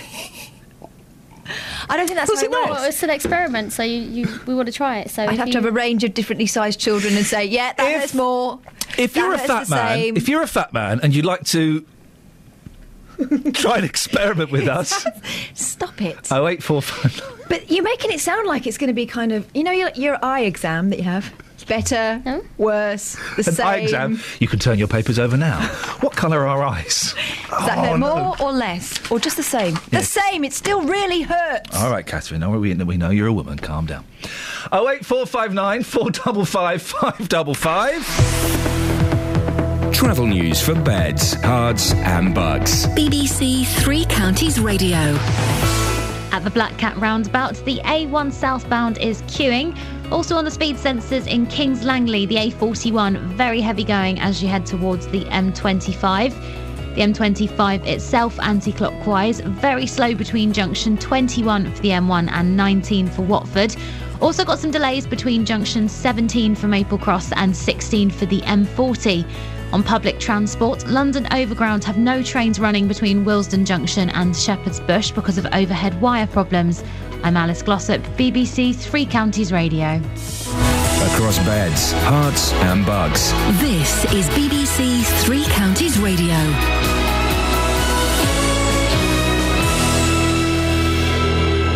It's 7:30. I'm Simon Oxley. A Buckinghamshire mother says she's been informing police about her son who's joined a terrorist group in Somalia. Sally Evans from Wooburn Green says she's afraid 24-year-old Thomas will become a suicide bomber. House prices rose by over 11% in the 12 months to May, according to figures released this morning by the Nationwide. It's the fastest rise since 2007, with an average house price of over 186,000 pounds. And to play warning children about the risks of being sexually exploited is being shown in schools across Hertfordshire. The drama called Chelsea's Choice is aimed at 12 to 15 year olds. Three Counties Sports. BBC Three Counties Radio.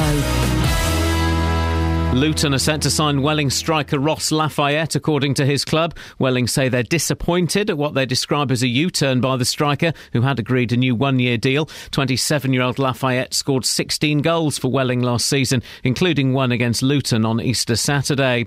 Stevenage have transfer listed striker Lucas Akins. The 25 year old has been at the Lamex Stadium for two seasons. Borough Chairman Phil Wallace says Akins wants to move despite being under contract. England midfielder Frank Lampard has confirmed he will leave Chelsea this summer after 13 years at Stamford Bridge. Lampard has 16 offers to consider, but won't make a decision until after the World Cup. Meanwhile, his England teammate Adam Lallana has told Southampton he wants to leave. Lallana has been linked with a move to Liverpool.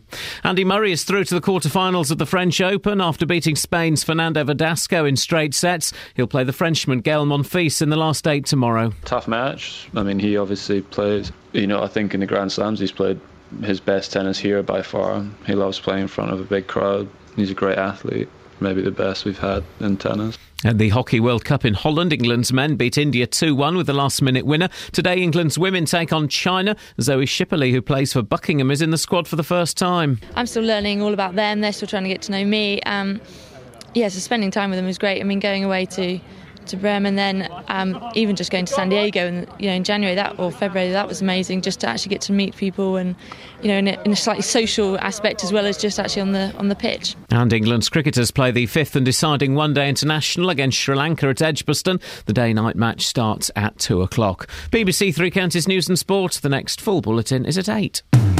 Call 08459 455 555. BBC Three Counties Radio. Oh, Catherine. Well, it's been very, very nice working with you. We did a, we had a good run. Well, you did, Keep, keep in touch, won't you? No. Ta-ra! Oh, what's happened? No, don't say. I'm don't not going to. I'm not going We to. got away with it. We were talking about getting away with things yesterday, weren't we? W- weren't we just? Pedigree, Pete. Oh, blimey. Pete, turn your radio off. I haven't got it on. Well, but to go off speakerphone. It's. Uh, oh dear. Oh, Turn for goodbye. speaker down. Goodbye. Goodbye. Oh, no, Pete. Just, Pete! just turn it down. Turn your speaker off. hang on. Oh, his hand's free in it, so it's. Well, How's that? Rubbish. Go, get, no, sort him out. I can't talk to him Shall like I that. find out what he wanted to say? Can't talk to you when you're like this. Uh, yeah, you, you recount it, Kelly. You talk to him now and recount. I can't talk to him like that. Pete. Pete. I can even hear it through. Oh, yeah, I know. Oh, he said he's going to delete it. Delete what? Don't know. Oh, hello. What are you doing, Pete? Pete. Pete. Pete. Pete, what's happening, Pete? Pete. Pete. Pedigree Pete. It's just gone silent down the line. Well, should we assume that he's gone? No, wait, Pete. Oh, flipping heck. Hello. All right, let's try this. Have a have a try of this. Pete! Yes, hello. No! Ah! He's gone. Pete's gone. He's had. He's had his. He's had it. No, he's gone. He's gone. He's gone. He's had his chance. He's had his chance. Don't be like that. Well, this is. I, I, look, let's be honest, guys. This is not great radio. Me watching Kelly trying to sort out the Larsen effect. Oh, sorry. Don't you know what the Larsen effect is? Yeah, feedback. It's the proper term for feedback. Well, I'm glad we shared that. Feedback's a lot quicker though, isn't it? Yeah, but the Larsen effect is a great name for a band. I thought that he was the guy that did the Far Side. Oh, la, la, la, the Far Side used to be funny, isn't it? Yeah. I had a, a Far Side a day calendar. What what um what you say to your cat? You're a naughty cat. Get off the bed. Stop pooing everywhere. What your cat hears is. Oh, that's, like a conversation between us two. I think my That's what I cat's hear. getting ready to die. What? Yeah, I think she's Why? getting ready to die. Um, Digging a She grave. writing a will. well, she's not moved for a week. no, she's not. She's just got, she's sitting on the step outside. She never sits on the step outside, and she's spending all day asleep on the step outside. I think she's slowing it down. She's getting ready to check out. And can I just say, boys and girls, when um, that my cat does die, I'm taking a month off. I'm take. She's been with me longer than my wife, than my children, and my sanity and sobriety. I'm I'm taking a month off to commemorate the passing of my cat. So she's revving up for that. Yeah. You're revving up for a month off. Yeah, yeah, yeah. Something like that. Something like that. Kels. Pete's back and better than ever. Hey, Pete! Hello, my friend. Oh, Pete, Pete, Pete, Pete, Pete, Pete, Pete, Pete, Pete! Sorry about that. You are going to get a slapped bottom, Pete. Yeah, Now, who would you yeah. like to? Who would you like to administer the slap bottom? It's, it's a choice between Kelly, Catherine, myself, or or the mystery slapper. I'll go for all four. You can't. If, I, Okay, if I'm we'll, s- going to get slapped, I want to get slapped properly. we'll, we'll start with the mystery slapper. That's, of course, political correspondent Paul Scoins. Oh, that'll do, yeah. That'll do. Nice. He's got a very firm hand. Pete, what you got? Now listen, this morning I came down because I'm an early starter. I came down this morning, Yeah. went in and had a cup of tea. Yeah. I looked over, All right. and my cat, its a fur, was really tangled. Sorry. A fur. Is that correct? The word. Say it, do it again, do it again, do it again. This is the new the new word, aver. And I'm, I'm going to tweet. I'm actually going to tweet Hannah Furness in a little bit and congratulate her on the first sentence of her story. I'm going to do it. Right, so I go was on. sitting having a cup of tea this morning on the settee, and I looked across at my cat, Yep. and its a fur was really tangled. No, no, I see what you've done there, Pete. No, it's not. It's, it's not. No, not. Fur, it's fur. Av- is it, did we really spend ten minutes trying to get you on air for that? Yes. Goodbye. Have we got no quality control here, ladies? Have we got no? Um, have we got no way of, um, you know, finding out what they want to say before they come on? I think you made a ver point. I'm not doing puns. I hate puns. puns are so rubbish. Why? I put on what I get. Well, can we get better than that? Yeah, if you if you um, give out the number. I'm not going to. Oh eight four five nine Four double five five double five. Okay, let's have a little look at uh, the front. But now the Daily Mail and the Daily Express. Well, they're uh, well. There's a there's a, a court case we can't talk about on the front page of the Daily Mail. But mum who killed her baby can't be deported because of her human right to family life. What? What? A foreign nurse who force fed her baby to death, what? Cannot be deported because it would breach her right to a family life. The Ghanaian woman won her right to stay in Britain under controversial human rights laws. And even though the 33 year old was named in the widely reported court case that saw her jailed, she's now been granted anonymity. Well, there you go. It's controversial, the old uh, thing. Daily Express. Oh, the Express are loving what's it called? Uh, Praia da Luz. They're loving Praia da Luz at the moment. Why? Because Maddie, radar hunt for clues. British police start dig on land just 300 yards from the kidnap scene. At last, they've been um, writing about this for the last seven years, having virtually nothing to say. Now, the Daily Express actually has something to say about the Madeleine McCann case. The hunt for clues to find Madeleine McCann gathered pace yesterday as British detectives began work on Portuguese soil. Officers with spades and ground penetrating radar moved in on wasteland 300 yards from where the apartment where Madeleine was staying when she. Would radar pick up anything? I, am looking to you, Catherine, as though you're some kind of technical guru. I know you're not, but is radar going to pick up anything so late in the day? Isn't that just the same thing as sort of geophys on Time Team? It's not quite geocaching, I don't think. No, not that. Geophysics. What- I don't know what that means. About? So you can scan, can't you, and see whether there is something interrupting the flow of the Earth. And what? It pops up, does it? You'd be able to see an outline of something that would be um, a, a newer addition. Wouldn't it be amazing? I think. I think. I don't know. Wouldn't it be amazing if uh, in the next few weeks the mystery was solved? Wouldn't that be incredible? Well, it could do. I think it would finally give her parents some peace. It would be awful. It'd give, give her parents some peace from the flipping idiots on Twitter who. Ki- I I got into this last time we mentioned it. All the idiots that go, ah, it's a conspiracy. The McCanns killed her. It's a conspiracy. Look at the evidence. Click, you click on link, you get taken to a really bad website that looks like it was made on GeoCities in the 1990s. Oh, that's the evidence. You've, that's the evidence you got, is it? It's really un- unpleasant people on Twitter, aren't they? People who, who uh, uh, uh, maddie conspiracists and e-cigarette smokers. A trucker drove watching the telly. A lorry driver was stopped after driving for at least 20 miles along a motorway while watching a film yesterday. Oh, this is after the Skype conversation. After the Skype conversation, after the woman reading a book at the weekend, worried motorist called cops after spotting his HGV swaying across the road as he appeared to view a portable DV. I was once in a minibus. Was for, what was it? It was for a job, and we were driving from Manchester to Birmingham. And the driver, uh, there were screens like throughout the minibus, but also the driver could see the screen in front of him. And he was obsessed with, it's a very weird thing for a driver to be obsessed with, he was obsessed with Shania Twain. And all through the journey, he was putting on Shania Twain concert DVDs. And, and kind of watching them. Oh. And I tell you what, Kels, that certainly didn't impress me very much. Ha! Kath? You don't get it, do you? Yeah, of course I do. It's that song that she sings. Yeah, that doesn't impress me very much. so you're Brad Pitt. Who cares, man? Not me. I am Shania Twain. She's quite famous in her own right. I nearly kissed her once. Did you? Officers. She ran. Officers traced the truck and found him still watching a movie. This stuff's been going on for years. It's just that people didn't take pictures of it. Well, it's not been going on for years, mate, because this technology hasn't existed for years. It's well, only in I the mean, last people six doing months. stupid stuff. I remember driving in front of a bloke in a white van who was quite clearly re- eating his butties and uh, reading a book off his steering wheel. Some people are such good multitaskers now, aren't they? It doesn't say, and Andy Crick, uh, I'm really picking up on journalists today because I'm just thinking I might go into, I might, I might do that as a career. Uh, he doesn't mention what the film was, and I think that is. Give us a call. what film? no, no, bit of fun. don't do this. Bit of fun. Don't do what film could a Turkish truck driver have been watching? Uh, So there you got a Turkish man, a truck, driver. He's on the motorway. He's driving a lorry. I'll throw in um, what, one in convoy. oh eight four five Where nine. that man uh, is the trucker and he only sees his feet, his legs. Oh, um, oh, um, uh, F- Fury, Fuel, Feud, um, uh, Wim Wenders. Oh, what's I know the one. It's a Steven Spielberg film. Yeah, it's good.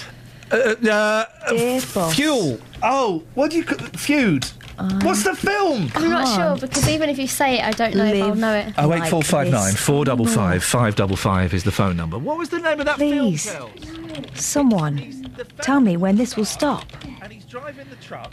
He's driving the car. Promise me, if I stuck it out for six months, you give me a promotion. And it's been longer than that. Petrol station with Well, it snakes. feels that way. It's um, when? His feet below the truck. You When? only see his feet, and then he goes off the edge of a When will you deliver me from this? Um, what is it called? It's Doing so songs annoying. for truckers. It is uh, Love. the uh, can't think of it. If anyone knows, oh eight four five nine four double five five double five. Kath, you got any ideas? What the film's called? Anything with kebab Windsor. What? Turkish. Bit racist, mate. We're having a little bit of fun here. It's on Fatal One. Who's this? Nina. Nina. Hi. Nina.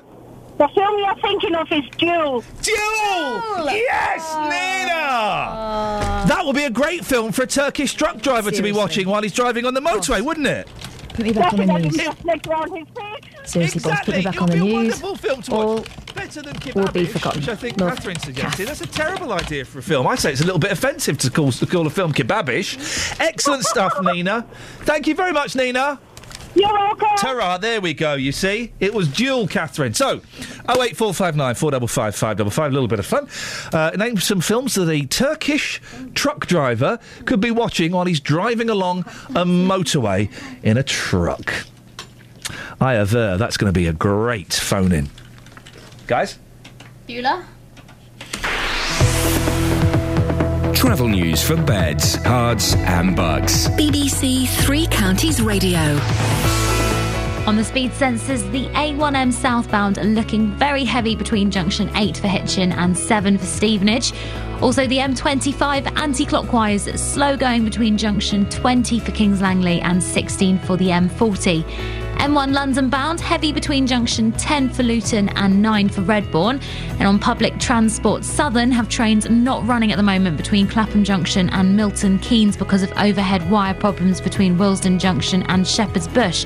That's also affecting London Overground, where there are no trains between Willesden Junction and Shepherd's Bush. I'm Alice Glossop, BBC Three Counties Radio. Thank you, Alice. 7.46, it's Tuesday the 3rd of June. I'm Iain Lee. These are your headlines on BBC Three Counties Radio. A Buckinghamshire mother says she has been informing police about her son, who's joined a terrorist group in Somalia. Sally Evans from Wooburn Green says she's afraid 24-year-old Thomas will become a suicide bomber. House prices rose by over 11% in the 12 months to May. That's according to figures released this morning by the Nationwide Building Society. And a play warning children about the risks of being sexually exploited is being shown in schools across Hertfordshire. The drama, called Chelsea's Choice, is aimed at 12 to 15 years. Coming up, a bench. Find out more. It's a very significant bench. Find out more after the weather with Kate. Beds, Herts, and bucks weather. BBC Three Counties Radio. Good morning. It's another cloudy start to the day. One or two scattered showers as around as well. It's not all doom and gloom, though. We should get some brightness, some breaks in the cloud. The sun will come through, but in turn, later on this afternoon, that could spark off one or two heavy showers. Still going to feel quite warm, though, throughout the course of the day. The maximum temperature later on could get up to 18, maybe even 19 Celsius if we get any decent breaks in the cloud. Overnight, we'll still have one or two showers at first, but then we'll get a dry spell. It's not going to last for too long. It will quite quickly be replaced by some more persistent rain, which is wriggling its way towards us from the continent overnight. Minimum temperature 11 Celsius, 52 degrees in Fahrenheit. By dawn, we're all going to be uh, enjoying this wet weather, and it's not going too far tomorrow. It's a rather wet, cloudy, and chilly day. It's certainly going to feel markedly cooler than it has done for the last few days. Maximum temperature struggling up to around 15, maybe 16 Celsius if we're lucky. Tomorrow evening, it will start to clear, and then by Thursday, we should see some sunshine again. That's your forecast. Thank you.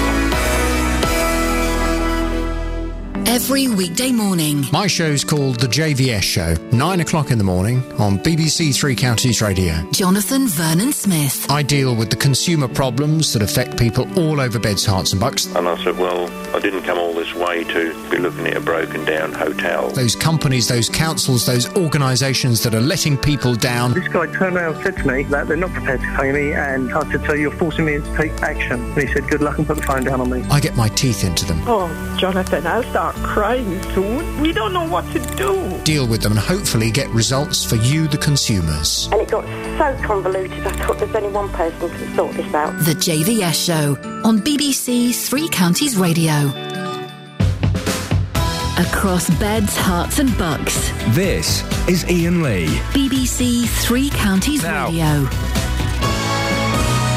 Here's a nice story. Can we do a nice story for a change? Yes, let's. I like this a lot. A walk in the park led to a brilliant surprise for one Hertfordshire man recently. Gary Nichols lost his dad, John, four years ago. John was a Second World War veteran who lived in Rickmansworth for most of his life. Well, thanks to the thoughtfulness of Gary's family and friends, there'll be a lasting reminder of him for many years to come. Morning, Gary. Good morning, Ian. Tell us what happened.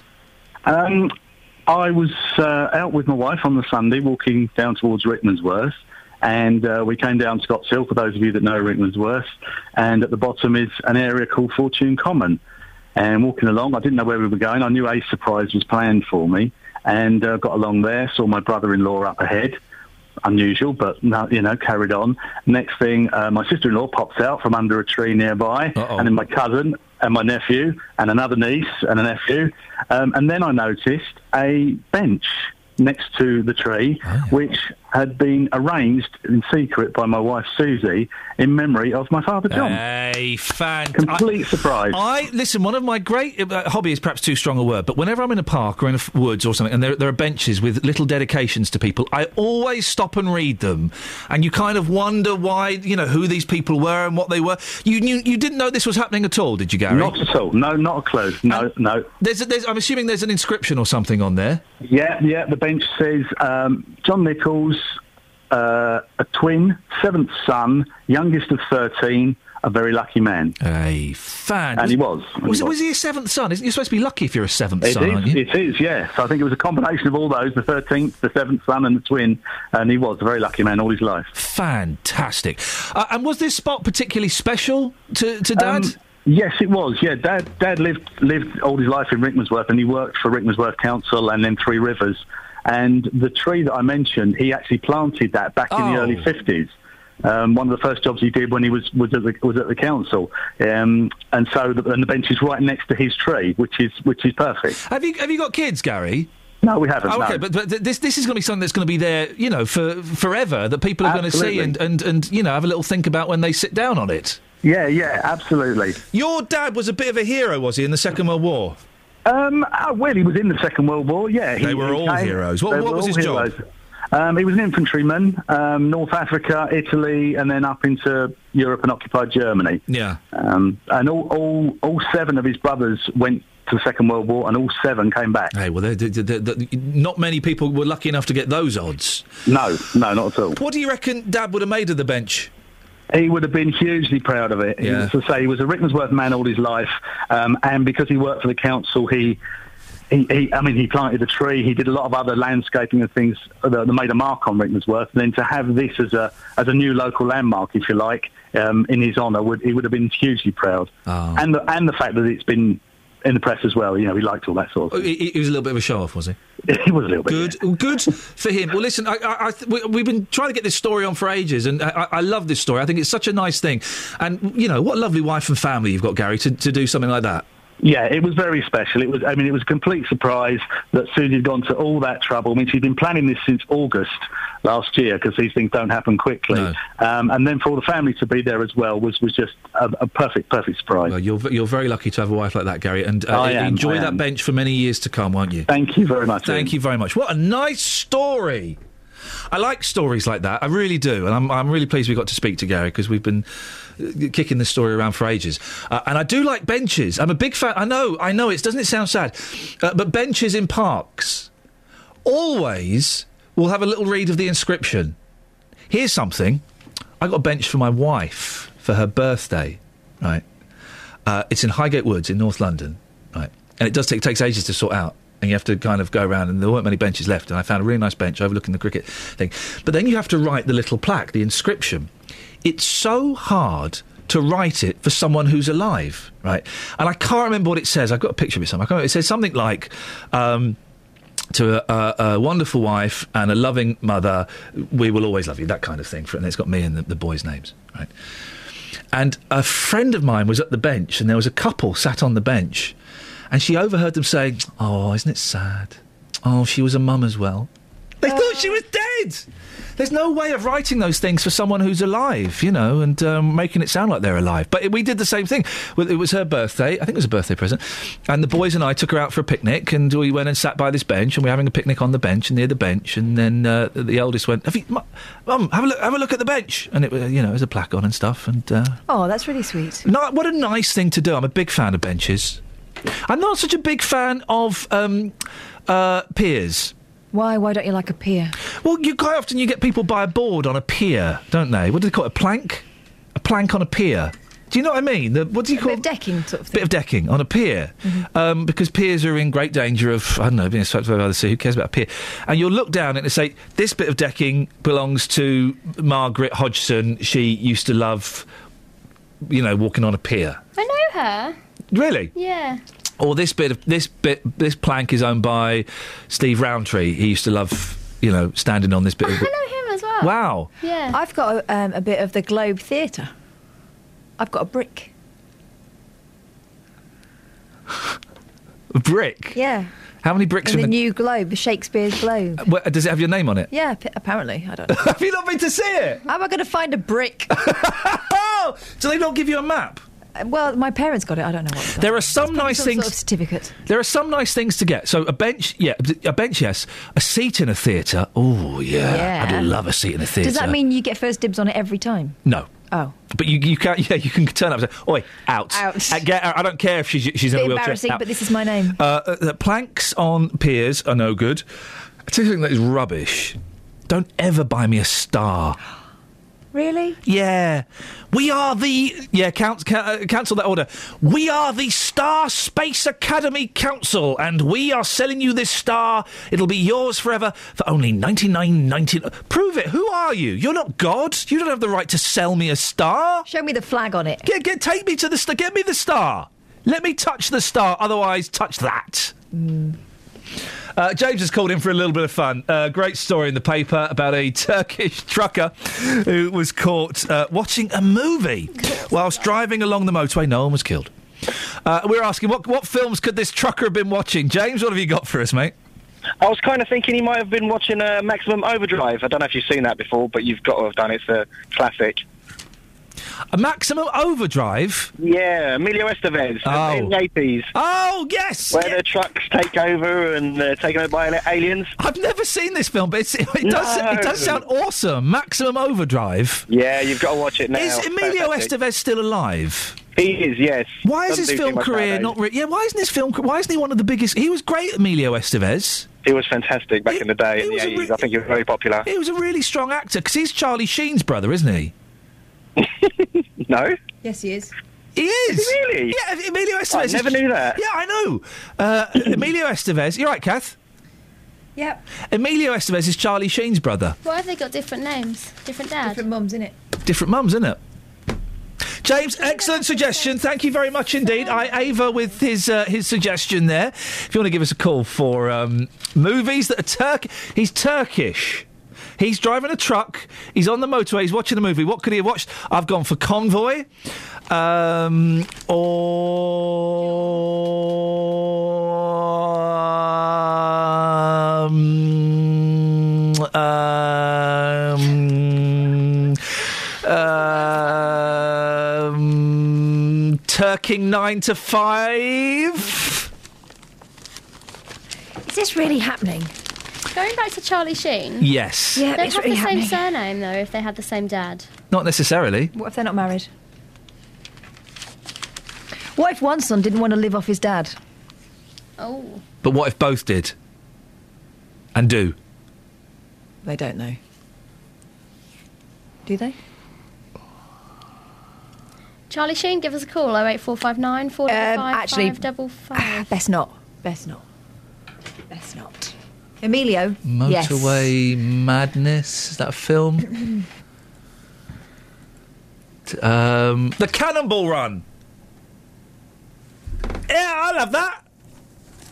Yours. Oh wait, four. This is a bit of fun. Oh eight four five. Now you can text them in as well. Eight one. You know, you know how to get in touch. Travel news for beds, cards, and bugs. BBC Three Counties Radio. In Stoke Poges, Farthing Green Lane is closed between Church Lane and Wexham Street after an accident. On the speed sensors in Wendover, the A413 as you head towards Aylesbury, very slow going as you pass the station. At the Black Cat roundabout, all approaches looking very congested at the moment, and also on the M25 anti clockwise, things still struggling between junction 20 for Kings Langley and 16 for the M40. On public transport. Oh, oh! oh! So, I'm so sorry, What's Alice. happened? Smokey and the Bandit, one and two. Yeah? Yes. You, would- you okay? Ca- sorry. That's fine. Um, public transport, Southern and London Overground. Trains not running at the moment between Clapham Junction and uh, Wembley Central because of overhead wire problems. I'm Alice Glossop, BBC Three Counties Radio. Smokey and the Bandit, one and indeed two. He could have been watching that. A little bit of fun this morning. We're uh, just playing around, doing something a little bit, uh, a little bit crazy, a bit dangerous. Trucking films that could be watched whilst you're driving a truck. Don't actually watch them. That's illegal. Local and vocal across beds, Herts, and bucks. This is BBC Three Counties Radio.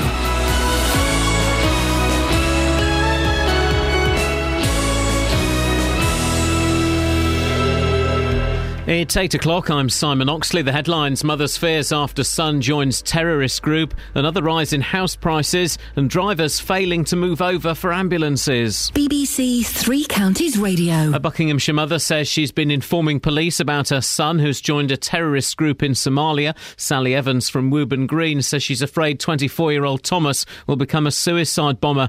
In April, a national campaign was launched urging women to report male relatives planning to go abroad to commit terrorism. Zafar Khan chairs Luton Council of Faiths. This particular mother may be much more articulate than perhaps most average uh, Muslim mothers, but um, I, I think the question is how empowered and how informed and how articulate uh, people are in order to ensure that uh, uh, you know that they are able to uh, perhaps influence movements of their children. House prices rose by over 11% in the 12 months to May, according to figures released this morning by the Nationwide. It's the fastest rise since 2007, but the Society's chief economist, Robert Gardner, says there are signs of a slowdown apart from in the capital. Certainly, when you look at the level of activity, there's nothing to suggest that things are, uh, you know, overheating in, in, that sense. It's different if you look at uh, price growth in certain parts of the country, uh, in particular London, clearly, where house prices are rising uh, much quicker than the national average. Police say a man stabbed in a mass brawl in Dunstable in the early hours of Saturday morning was extremely lucky. The 24 year old needed surgery, but the weapon used did not cause serious injury. The fight involved 30 to 40 people in Eleanor's Cross at about 1.45am. Bedfordshire Police are urging anyone involved to come forward with information. One and a half million pounds is to be spent on a new car park at the Luton and Dunstable Hospital. Work is due to begin next Monday. The two story building should be finished by September. Paramedics in this region are warning that patients' lives could be put at risk because of bad driving. Mobile phone use, blaring music, and a general lack of awareness is being blamed. As ambulance staff say, despite the sirens and flashing lights, many drivers just don't get out of the way. Dean Jay is a paramedic with the East of England service. Generally, every run we see a bad example or a few bad examples, but obviously during during rush hour when people have to be at a place at a given time, that tends to be the worst examples. A play warning children about the risks of being sexually exploited is being shown in schools across Hertfordshire.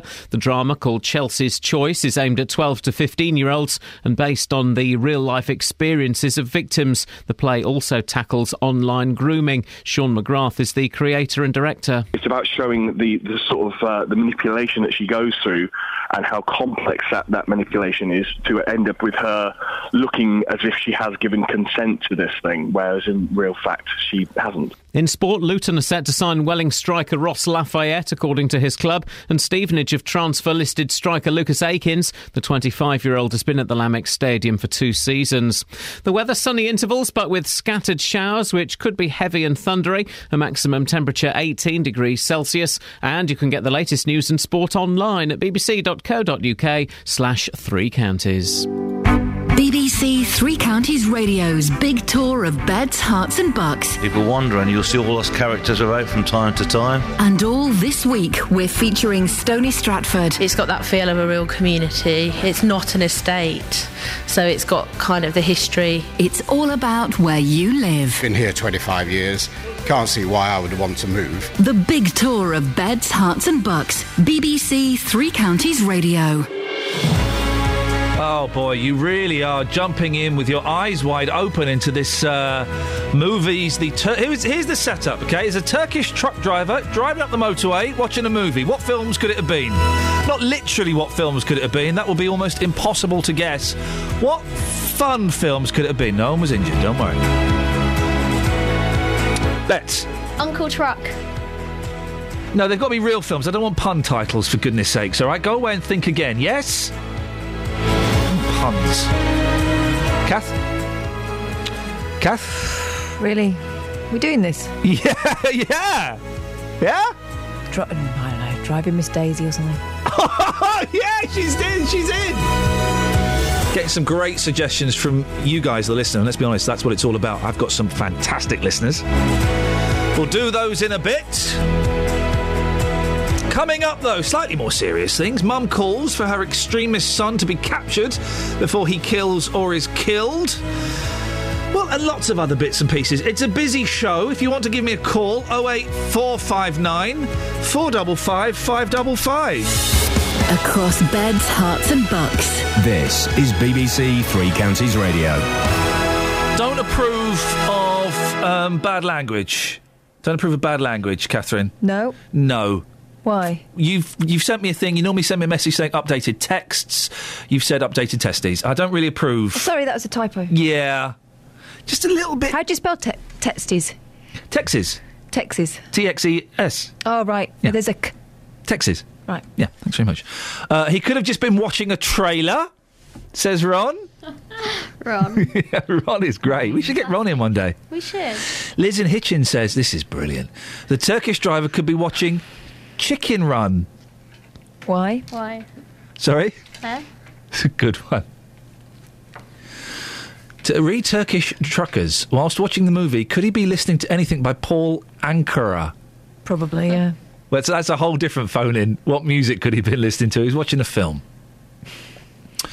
Kay Milton Keynes says nothing to do with trucks. It's in the name, the jerk. Well, that's just rude.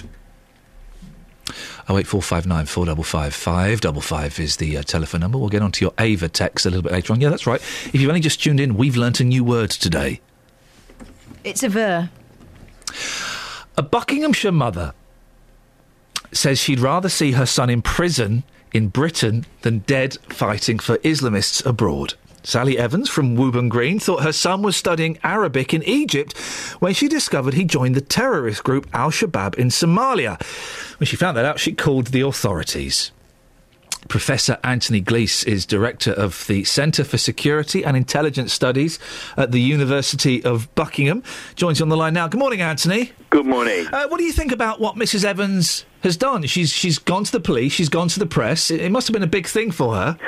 It must have been a big thing for her. It's exemplary behaviour, and people should take careful note of what she's done. S- uh, Sally Evans is a very brave woman, but she's also acting as every mother of every British jihadist should act.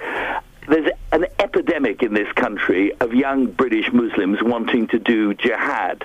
It's, it's. Uh, I don't, I don't mean to be funny at all, but it's become for some a kind of gap year enterprise. Uh, you, you go abroad to fight jihad. Uh, this um, um, Mrs. Evans's son, who, who of course changed his name to Abu, Abu Hakim, went off to Somalia, and one of 50 or so people we know who's gone to Somalia. But at least 200 and probably 400 people from the UK have actually gone to do jihad in Syria. So we can see we're talking here about uh, almost a thousand people who are involved in this kind of thing. And yes, unless their mums and dads notify the police, these people will either end up in jail because it's a criminal offence in the UK to take part in terrorist operations or end up killed. There was a campaign launched in April, wasn't there, Anthony, urging women to report male relatives that were planning to go abroad to, to become terrorists. Do, we think that's working? Well, I, I, I'm not in a position to say whether it is working or not as far as members of the Muslim community are concerned. Of course, Sally Evans was not a Muslim. Her son converted to Islam.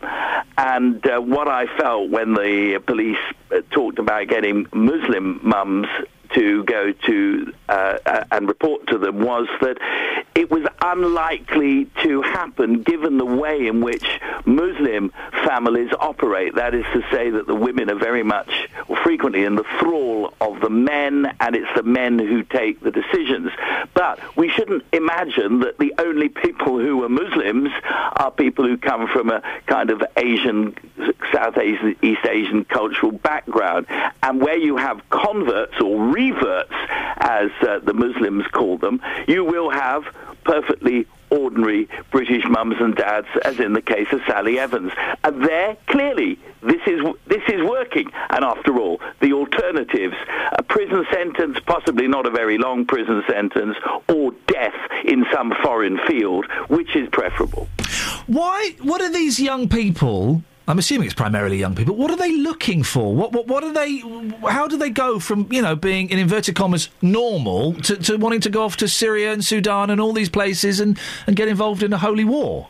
Well, they're, they're, they're told to do so. They're brainwashed. And uh, in, in this particular case, it was, we're told, a small Islamic centre in Wooburn Green, which is where uh, this chappie learnt how good it would be to go off on jihad. Uh, his mother said he, he, got, he got depressed after he broke up with his girlfriend. He turned to Islam. He then went to this radical center and came into contact with people who seemed to have been in contact with others who had already taken part in terrorist offenses. This is absolutely normal. If we were having this conversation 10 years ago, much of this would be speculation and a mystery. Today, we know so much more about the process of radicalization. It doesn't just happen. It doesn't just happen by people looking at a computer screen. They've got to be brainwashed. They've got to meet people. What's more, we know there are groups out there like the Islamic Education and Research Association who, who last year got almost a million pounds from an unnamed donor to allow radical and hate preachers to tour campuses and colleges, urging young British Muslims to do jihad. And it's a, it is a major security threat. I guess that the, the thing is, if we live in a society that that has uh, free speech, and I know that there are kind of limitations on that, but but if we assume we have free speech, we can't stop those people going on those those tours and going to colleges and talking to people, can we, or should we? Well, I believe we can. I believe that um, th- this has nothing to do with free speech and everything to do with incitement to kill. And as I, I said earlier, it is a crime to be involved in terrorist offences, whether in the UK or overseas. And I I think people in, in this country have got to do something to stop education being used as a tool to brainwash young British people. And you know, we're not only seeing it at campuses and colleges, Islamic centres, in, in our prisons. Uh, we're seeing it now, uh, as uh, the news from Birmingham reminds us all the time. We're seeing it in our schools as well. This is a deliberate policy by some to use education, whether it's free schools or, as in the case of Birmingham, so the taxpayer funded schools, to get young, impressionable minds to listen to radical. Uh, preachers and radical political leaders. These aren't people that go themselves necessarily, although some of them will have been, but they incite others to go. And it has got to be stopped. Professor, thank you very much. Fascinating stuff. Professor Anthony Glees, Director of the Centre for Security and Intelligence Studies at the University of Buckingham. Call 08459 455 555. BBC Three Counties Radio. We, uh. We've been having a bit of fun this morning, and uh, hope you've been uh, enjoying the laughs and the giggles with us as well. Graham's on the line. Graham, you want to join us in a little giggle? What you got for us? Good morning. Um, you're asking about Martin Sheen and Charlie Sheen and Emilio Estevez. Yes. Martin Sheen was born Martin Estevez. He changed his name to Sheen. He- Uh, Charlie decided to stay with the Sheen name, but Emilio decided not to trade on the family success and uh, went by his own way. So when did Martin Estevez become Martin Sheen? Um, when he first started getting into acting. Oh, I did. He was told he needed a better name. I did not know that. Hmm. Uh, do, do we know where um, Emilio is these days? Because I, I I- kind of miss him. I don't know. I've not heard of, heard of him for a long time. He made some good movies in the 80s and then sort of. He made one, I think, where he was a bin man. I don't remember that one. No, he did. I can't. I can remember the picture of the, the, the VHS video cover. Graham, thank you very much for that. There's a little uh, insight into the uh, the fickle world of Hollywood. Um, Leslie's on the line. Morning, Leslie. Good morning. You up for a little bit of a giggle this morning? Oh, absolutely. Let's have it. Go on then. What you got? What you got, Leslie? Road Games. Sorry? H- have you ever seen the film Road Games? Road games. Road Games with Stacy Keach and Jamie Lee Curtis. Oh. He's a he- he's not a truck driver, but he drives a truck.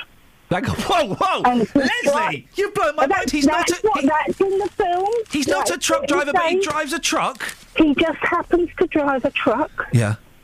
And he's Beautiful. driving along making comments about other people, You uh, suddenly- know, on the road, and he realises he's ca- caught onto a serial killer. Oh, blimey. Well, you certainly wouldn't want Stacy Keach driving a truck. I think he was a little bit, um, a little bit heavy-handed with the booze.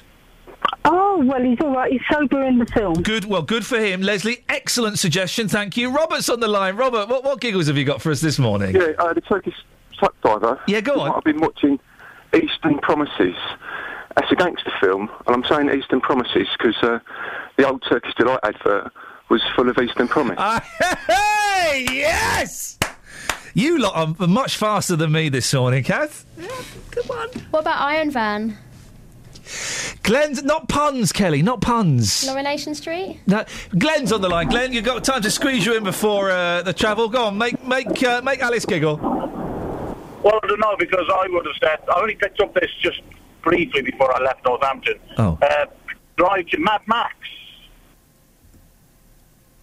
Sorry. Well, the film's Mad Max. If I was a, a driver, I'd be watching Mad Max. They've Have got- you not seen Mad Max? They've got cars in them, haven't they? Yes, and they've also got heavy goods vehicles.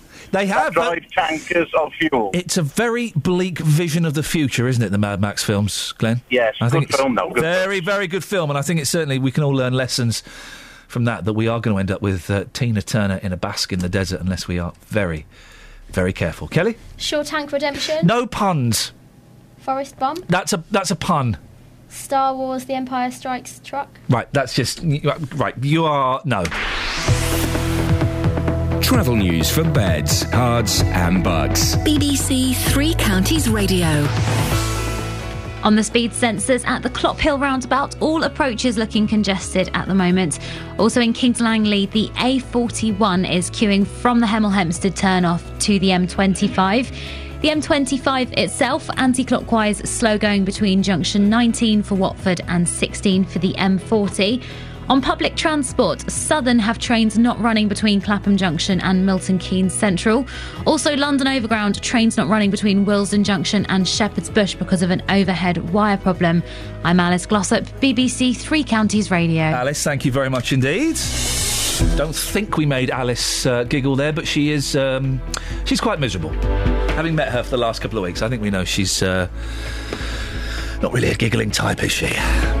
8.17, it's Tuesday the 3rd of June. I'm Iain Lee. These are your headlines on BBC Three Counties Radio. A Buckinghamshire mother says she's been informing police about her son who's joined a terrorist group in Somalia. Sally Evans from Wooburn Green says she's afraid 24-year-old Thomas will become a suicide bomber. House prices rose by over 11% in the 12 months to May. That's according to figures released this morning by the Nationwide Building Society. And a play warning children about the risks of being sexually exploited is being shown in schools across Hertfordshire. The drama, called Chelsea's Choice, is aimed at 12 to 15 year olds. BBC Three Counties Radio.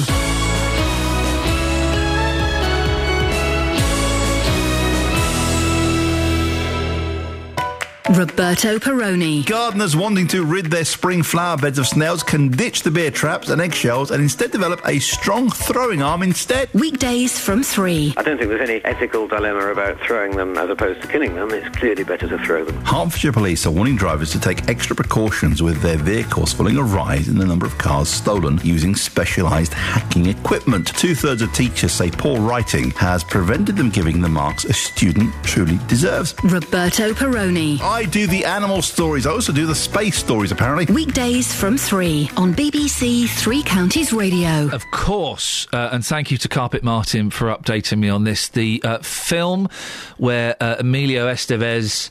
Uh, Emilio Estevez uh, played a bin man was, of course, Men at Work. And who else did it star? Charlie Estevez. Yeah? Are you thinking of ones, Kath? What about The Silence of the Vans? No, that is a pun. Casablanca? I don't even, that's not even a pun. Car? On to something uh, a little bit more uh, significant, I think. All this week, we're commemorating the 100th anniversary of the First World War. In partnership with Imperial War Museums, the BBC has been looking at how local lives were affected in a project called World War One at Home. A month after the conflict started, HMS Pathfinder became the first. Oh, I haven't got the audio in for this. Could we find the audio, please, for uh, for this? I mean, if I'm doing the introduction, it's probably best that we, we uh, play the audio that Tara Gungafal has uh, spent so much time uh, creating and editing and putting together. By the way, Tara, thumbs up for all of your uh, excellent work. that you've done in this. Uh, a month after the conflict started, HMS Pathfinder became the first British ship to be sunk by a German U boat. It was captured by Francis Martin Leake from Hertfordshire. It's an interesting name when you're talking about submarines. Leake. Tara Gangafol has been looking at what happened with the help of a letter that he wrote to his mother. My dear Mamma, since my last to you, these blighters have caught us with a submarine, with very disastrous results, as you will have. Francis Martin Leake was an Edwardian naval officer. He joined the Navy in the Victorian era. He rose to be a full captain early in the 20th century. His promotion is quick, so he's a very good professional officer. My name is Andrew Lambert. I'm the Laughton Professor of Naval History at King's College London. Francis Martin Leake, who came from High Cross in Hertfordshire, was the captain of HMS Pathfinder. She was a small, light cruiser out on patrol off the east coast of Scotland, looking for German vessels, particularly submarines. But at 3.45 on the afternoon of the 5th of September 1914, one spotted her first. I started a bolt to see what it was. The torpedo got us in our forward magazine and evidently sent this up, thereby killing everyone forward. Her upper deck was flush. The bond between a captain and his crew will be a close one. Uh, he'd been in command of the ship for long enough to, to know the crew personally. It's a crew of about 300 men. He would have known them all. There are only 20 odd survivors. I found one of the sailors with me had a broken leg. This prevented propelling our oars to where more wood was. So I swam away to a more plentiful supply and met a meat safe. I knocked the end out of this and was busy at the other end when I snuffed out for a time. On recovery, I found myself being well rubbed with rum in a bunk on TB 28. Sorry to have inflicted so much self on you, but there's little else. Mail going, nurse coming, so must close up. Your affectionate son, M. Leake. It's the letter of a man who's who's suffered quite a reverse, but is taking it on the chin and is, is certainly determined to come back and, and carry on. He did, and was later awarded an Order of Distinguished Service for his part in the sinking of SMS Leopard in 1917, and he ended his naval career as a Vice Admiral.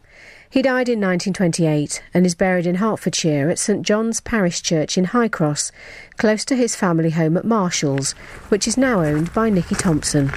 I believe that um, this is possibly the link the house still has with Francis. Part of a shell casing taken from uh, the SMS Baden. There's a plaque actually on it which goes on to say that it was surrendered together with the entire German High Seas Fleet. I think it says 21st of November 1918. The naval shell in the back garden will have been brought to the house by Francis Martin Leake. He was the chief of staff of the Home Fleet at the time. So, having started the war literally in the drink, ends on top, and he brings something home with him when he leaves the sea, and he puts it in the back garden to remind him of what an adventurous and interesting war he's had and that, of course, the Royal Navy won. If you'd like to find out more about our local stories from World War One at home, then click on bbc.co.uk slash WW1, the number one. You'll be able to see and hear how World War One changed life in beds, Herts, and bucks, and find hundreds more stories from across the UK.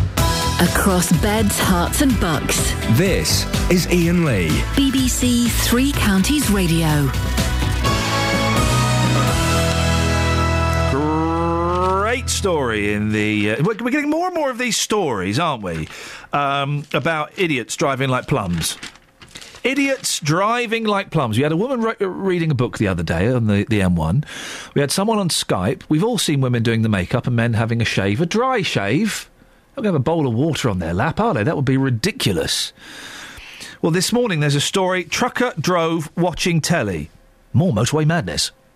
A lorry driver was stopped after driving for at least 20 miles along a motorway while watching a film yesterday. Worried motorists called cops after spot- spotting his HGV swaying across the road. Now, he's Turkish, he's driving along the M1, so it's kind of local. Uh, we don't know what the film was.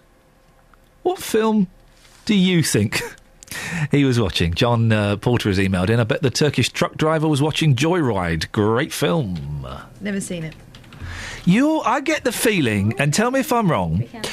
I am getting the feeling, Catherine, that you're not you're not feeling involved, because Well, no, I've distanced myself from this whole thing. okay, that's that's honesty. That's the feeling. You've distanced yourself from this whole thing Yeah. because you can't think of any. Because it's lazy, cheap. Because you can't think of any film titles. American Beauty. I mean, saying things with car in. I mean, I, I know. You I'm, did this. No, I. Did. Carface. You, you, That's actually not bad. Van's Labyrinth.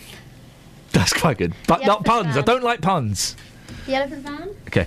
The Mighty Trucks one. She's still going. I know. And I'm getting this on Twitter. Yeah, yeah. Okay. It's So this is a little.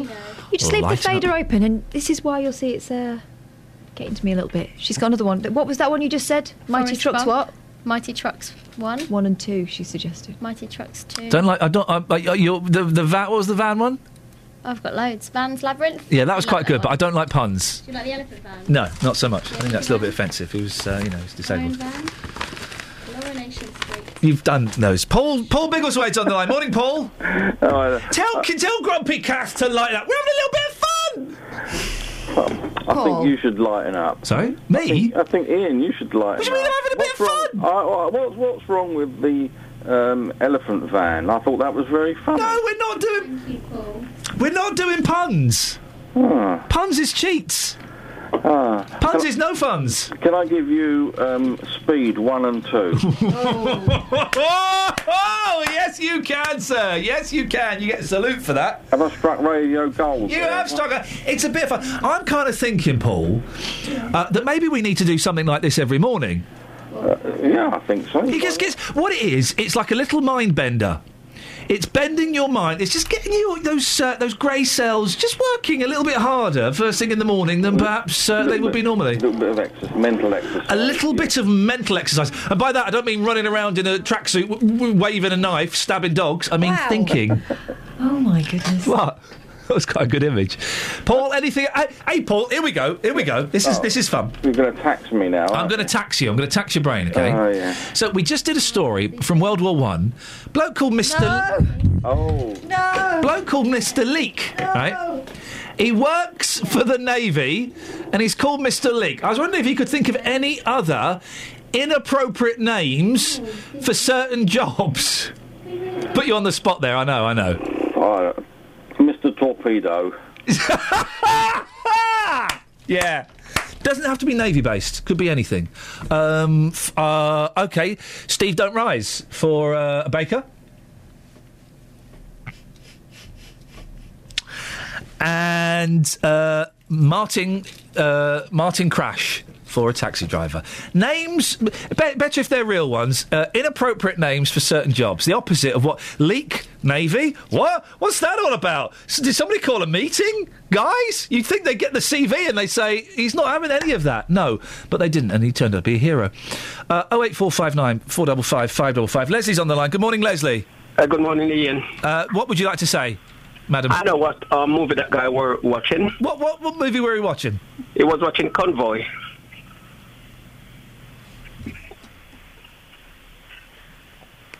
Hello. I said convoy, Leslie. Convoy.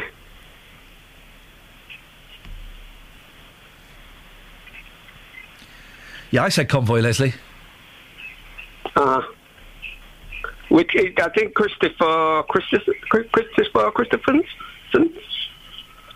something like that. Who? Christopher Christopher Chris Christopher. His name was Christopher something. I forgot his name. The, the film came out um early eighties, I think, or late seventies. What was his name again? Christopher. Christopher Chris Christopher. Uh, I just cannot remember his name. Christopher Lee. No, not Christopher Lee. Christopher Lee's Biggins. an English guy. Christopher Biggins. No, Christopher Chris Christopher. Um, someone out there may remember his name. I got the Christopher. What was the surname? Um, Lily Crap. No. Um, someone will call in with his full name. I forgot his full name. Leslie, thank you. You've done half the job. Well done. And finally, Jeff, what would you like to say? Uh, yeah, inappropriate name. Uh, my dentist was called Maxwell F.W. Twist and was known as Max Twist. Because he twists the tooth to get it out. Well, who knows? But uh, I thought it was the most inappropriate name for a dentist. He was a pretty good man, though. Fair play. Travel news for beds, cards, and bugs. BBC Three Counties Radio. The A1M southbound, slow going between junction 8 for Hitchin and 6 for Welwyn. Also on the speed sensors in Luton, the airport way is queuing as you head towards the Kidney Wood roundabout and head for the motorway. In Kings Langley, queues on the A41 from the Hemel Hempstead turnoff as you approach the M25. And on public transport, Southern have disruption between Clapham Junction and Milton Keynes Central. They're hoping lines will fully reopen around 9 o'clock. And also London Overground, severe delays between Willesden Junction and Shepherd's Bush. I'm Alice Glossop, BBC Three Counties Radio. Alice? Yes. Imagine having, if your dentist was called, I don't know what your dentist's name is, I, I don't need to know it, uh, but imagine if your dentist was called Max Twist. How would that make you feel? It feel? would be ridiculous. Just ridiculous. It'll be so Mad. bonkers. Max Twist. Across beds, Herts, and bugs. This is BBC Three Counties Radio.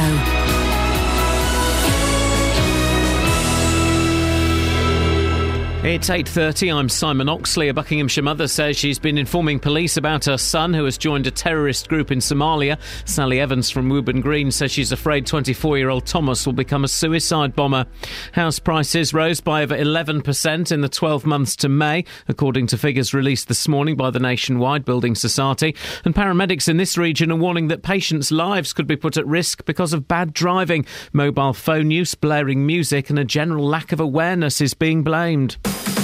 Three Counties Sports. BBC Three Counties Radio. Luton are set to sign Welling striker Ross Lafayette, according to his club. Welling say they're disappointed, claiming he'd agreed a new one year deal to stay. 27 year old Lafayette scored 16 conference goals for Welling last season, including one against Luton on Easter Saturday. Lafayette trying to curl it into the back post and does curl it in. Really good finish. Really good finish from Ross Lafayette. Stevenage have transfer listed striker Lucas Akins. The 25 year old has been at the Lamex Stadium for two seasons. Borough Chairman Phil Wallace says Akins wants to move despite being under contract. England midfielder Frank Lampard has confirmed he'll leave Chelsea this summer after 13 years at Stamford Bridge. Lampard has 16 offers to consider but won't make a decision until after the World Cup. Meanwhile, his England teammate Adam Lallana has told Southampton he wants to leave. Lallana has been linked with a move to Liverpool.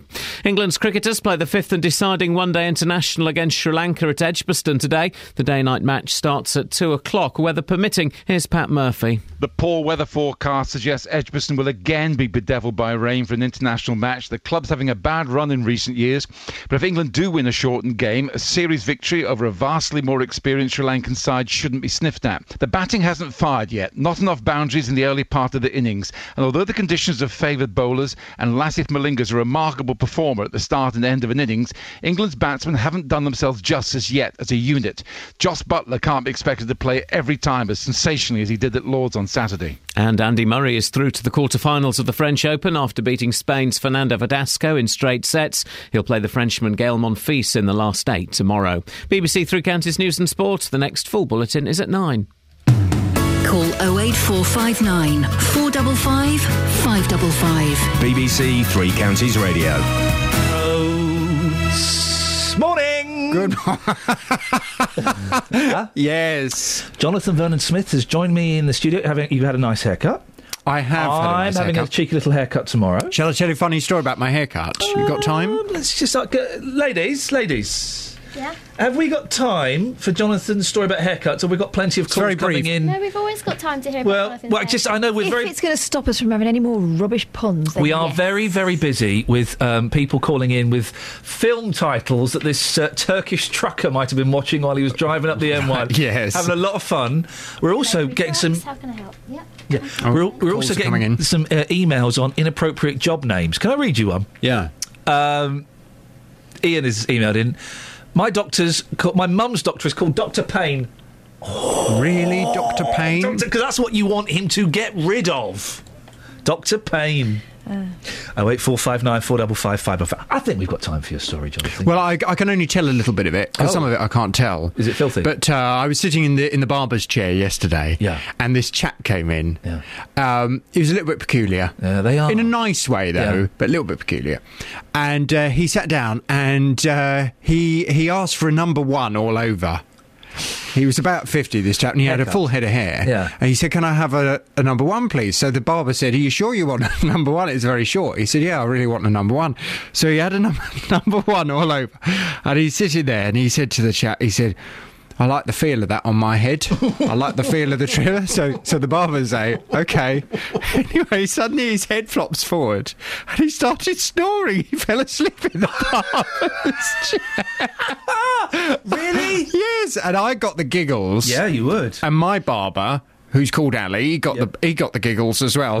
this chap was asleep in the barber's How- chair. I find getting my hair cut one of the most stressful things ever. Really? My shoulders tense. You have to have conversation. You have to talk. I just want it over and done with. He fell asleep. He, he was fast as when I left. He was still asleep. Could you not wake him up? Well, they were trying to because when he got out there, you know, when they get out the, the little trimmers where they do all round the, you know, neaten off round the back of your neck Yeah, and yeah, do all round your sideburns. Yeah. They they're quite loud. Those ones. So he got he got that out and it was.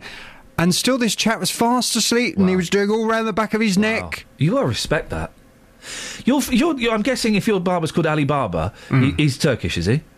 Uh, he's from Kurdistan. Oh, okay. Does, is it is it customary in the Kurdistan barbers to do the thing where they set fire to your ears? Have you seen that? Have you seen They that? They do what? Have you?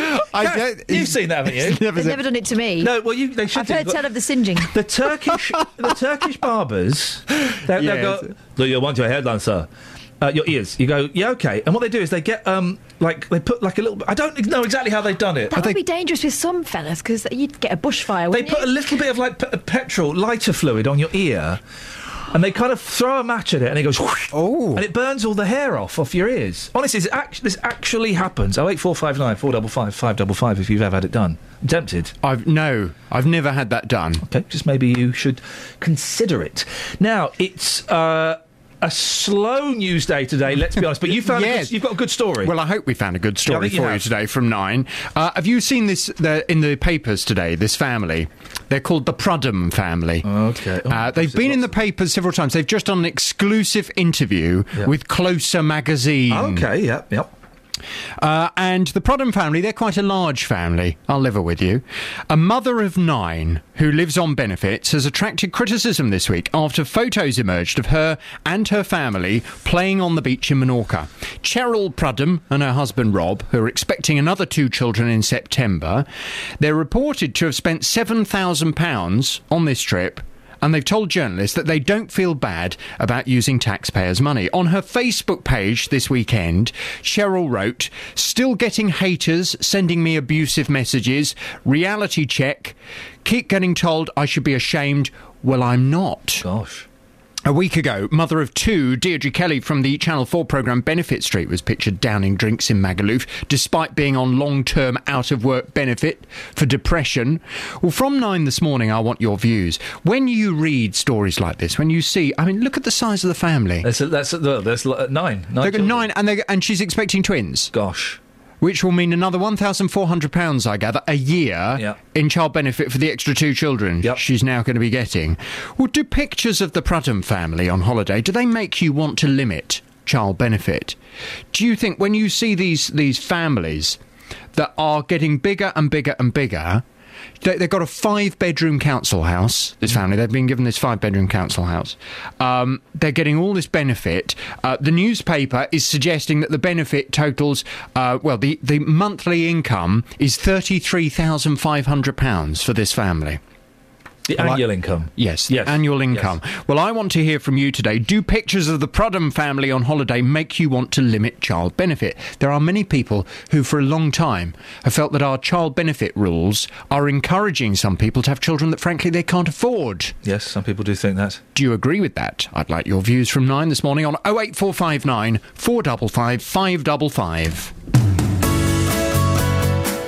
This is Iain Lee. On BBC Three Counties Radio. This is good. This is good, Catherine. Now, this is good. Judy will be there in a second, right? Um, Carpet Martin on Twitter, he's prefaced this with this is genuinely true, which means it's probably genuinely true, okay?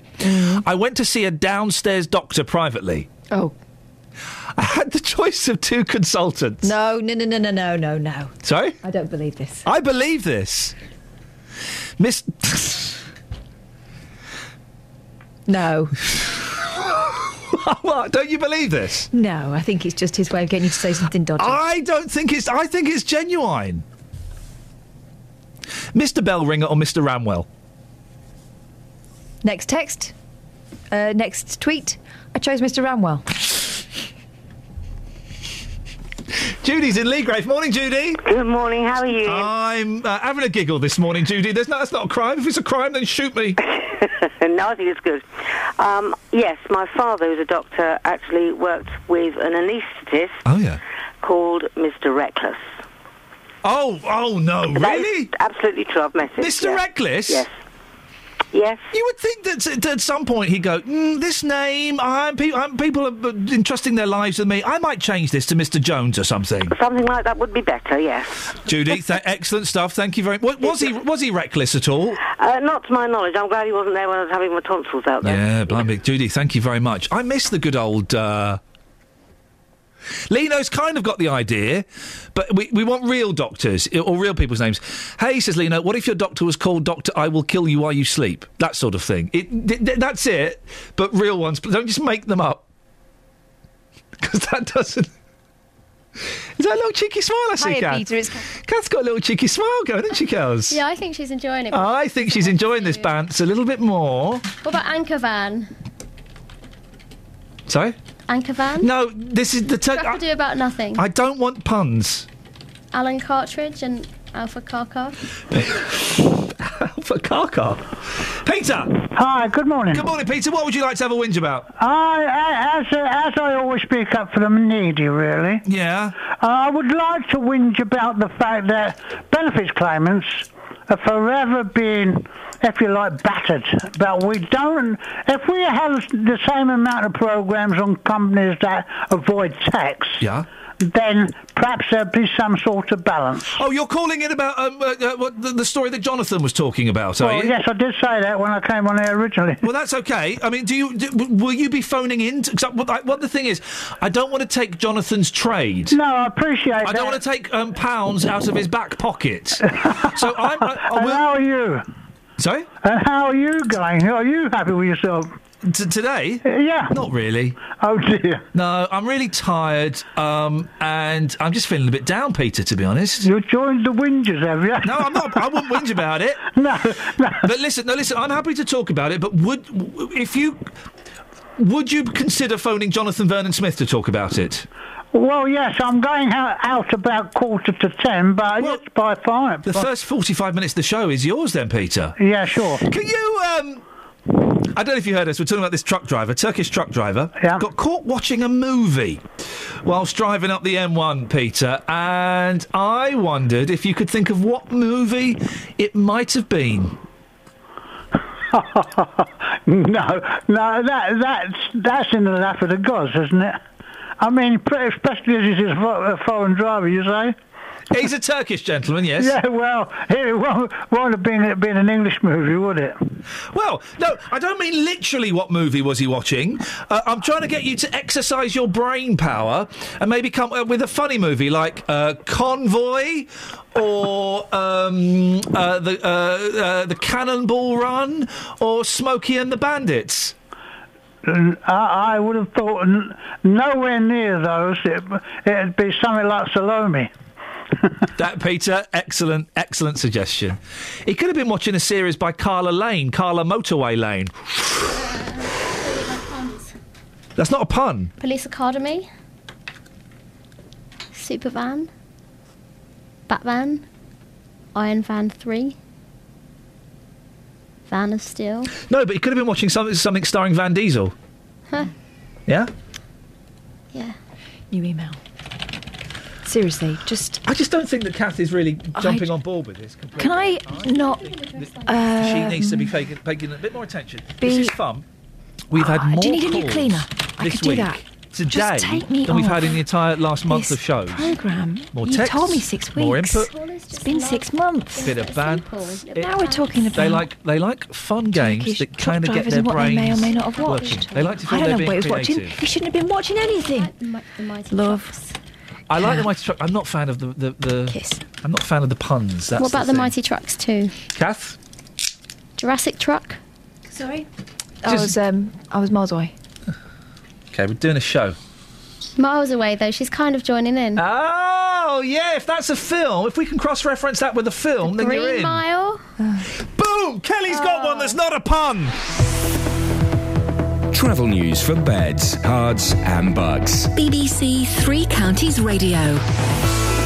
In Newport Pagnell on the speed sensors, the A422 and the A509, both very heavy as you head towards the M1 junction 14. The A1M southbound, very slow between junction 8 for Hitchin and 6 for Welwyn.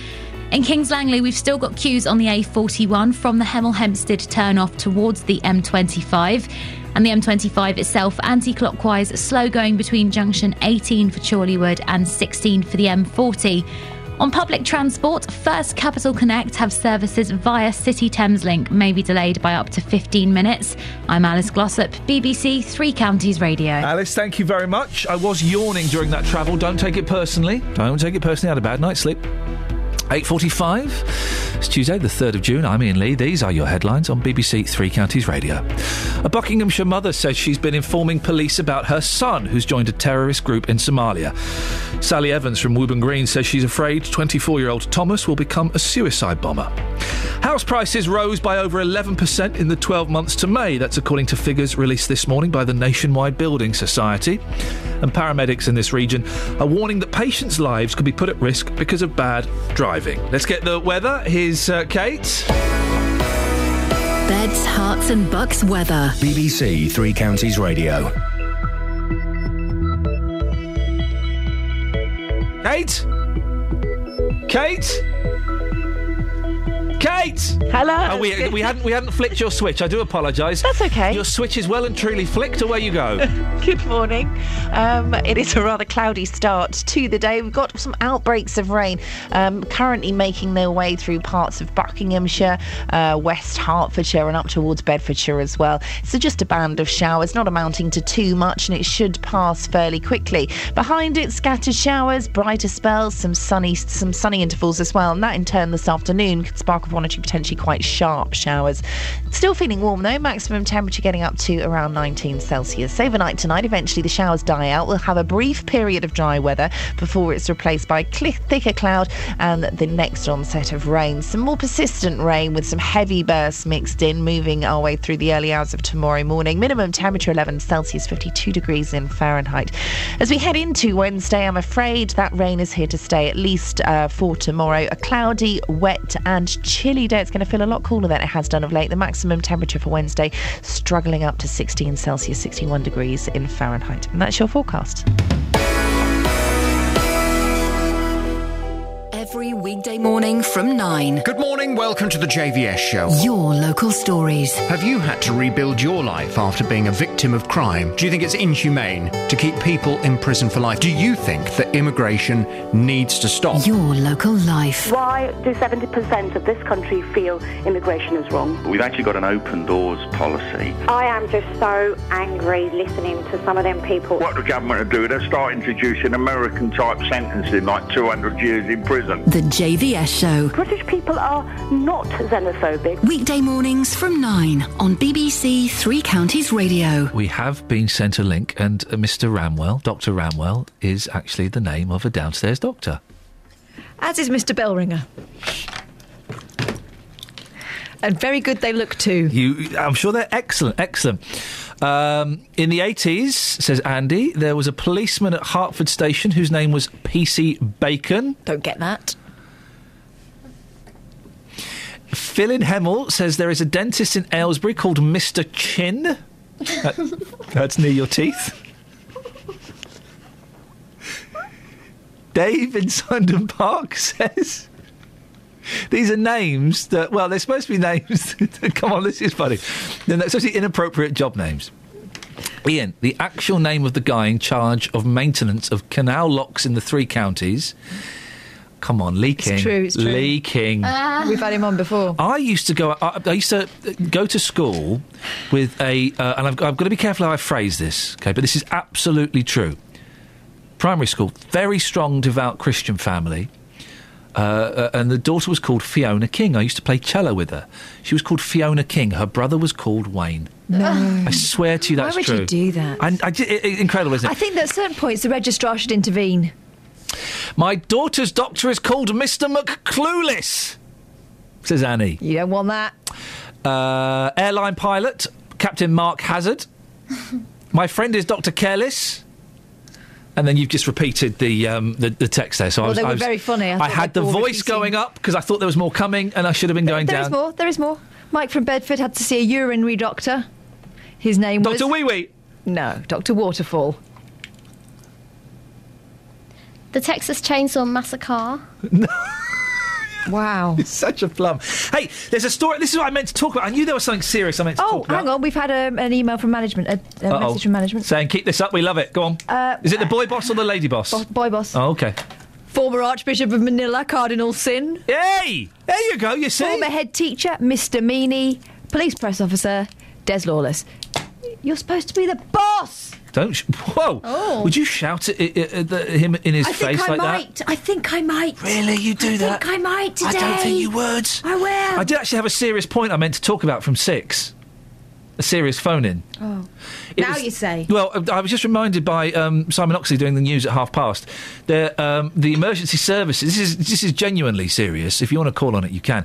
The emergency services have come out and said that l- less people are moving out of the way when they're blue lighting them, and I know why. Music. Sorry, Music. They've got their music too loud. no. Why? Because if you move, if you cross traffic lights when they're at red to let an emergency vehicle go past, you get you get flash, you get a ticket. That's not the reason. Yeah, it's totally the reason. Also, some people pull over too early and it causes more of Yeah, you've got a time you're pulling over. That's Yeah. true. That is true. I'll give you that. Fair point. Well made. Good. Catherine. Hazard warning lights on. Gently move to the side of the road. No, 'cause I don't No want- one does it apart from me. No, okay. I indicate and I, I, I pull over. But people will not pull away. 08459 455 555. Call me now, I'm right on this. People will not pull away. And I've done it. I've been. If it's an ambulance, I'm more likely to. But for the others, I'm reluctant to go through a red traffic light because I don't want to get a ticket. Fact. Do you know what I have seen? Go on. People hopping behind them and uh, so they can speed through the Going through the slipstream. Yeah, I don't like that. I, I do not like people who um, use the brake in the traffic for the emergency vehicle to uh, get ahead of me. No, no, no, no, no, no. We return back to our natural positions. This is That's Britain, the way it everyone. is. Yeah, for goodness sake. Not Turkey, Or anywhere else. for that matter, but it's definitely not Turkey. I can guarantee that. I aver it's not Turkey. Of, of, uh, Did that person want to come on? Um. Uh. It was a funny name, Yeah. but Uh, the person recently died, so we don't really want to say it. Well, I mean, it's what they would have wanted. No. The s- the surname also contains a swear. Well, come on, guys. If the surname's got a swear in and the person's dead, then we're not hurting anybody. What if the person's family's listening? It's unlikely. I've seen the figures. Star Wars: The Empire Strikes Truck. But it's true, though. You, Catherine, would you go right? So there's a um, okay. Let's start in order. There's an ambulance behind you. You're at some traffic lights. The lights are red. You know there's a camera up there. You know if you go through, you're going to get a ticket. Would you do it? I would, I would move over as much as I could. I wouldn't cross the light. Aha! Aha! Aha! Aha! Ha! You see what I'm saying? My point exactly. But that's a really complicated example and very rarely no, happens. it doesn't very rarely happen. It doesn't. If you ever drive in a little place I like to call London, it happens all the flipping Ah, time. That's why I don't drive in London. It happens all the time. Honestly, people are reluctant to go through. So you wouldn't Can't do you it. just appeal the ticket though? No, Because you were, you went in that box and it wasn't out of choice. you can't. No, you can't. You I mean you can appeal it. You'll probably lose because there have been cases. There have been examples of this where people have gone to court with the photographic evidence, sometimes even video evidence. That's the society we live in today, uh, and they have still got the to pay the fine. No, why? I just think people don't stop. Full stop. No, they do. They don't know what to do. No, they, don't do. Stop. I always see people pull off when an ambulance goes past. Some people pull off too early. You've got to, Kelly's right. You've got to time. You've got to let everyone know you're about to do that. I think that's the key. I do sometimes wish that there. This is a message to you drivers. Wouldn't it be nice if there was a way of letting other drivers and pedestrians knowing which way you were going to turn? Yeah. Oh, there is the indicators.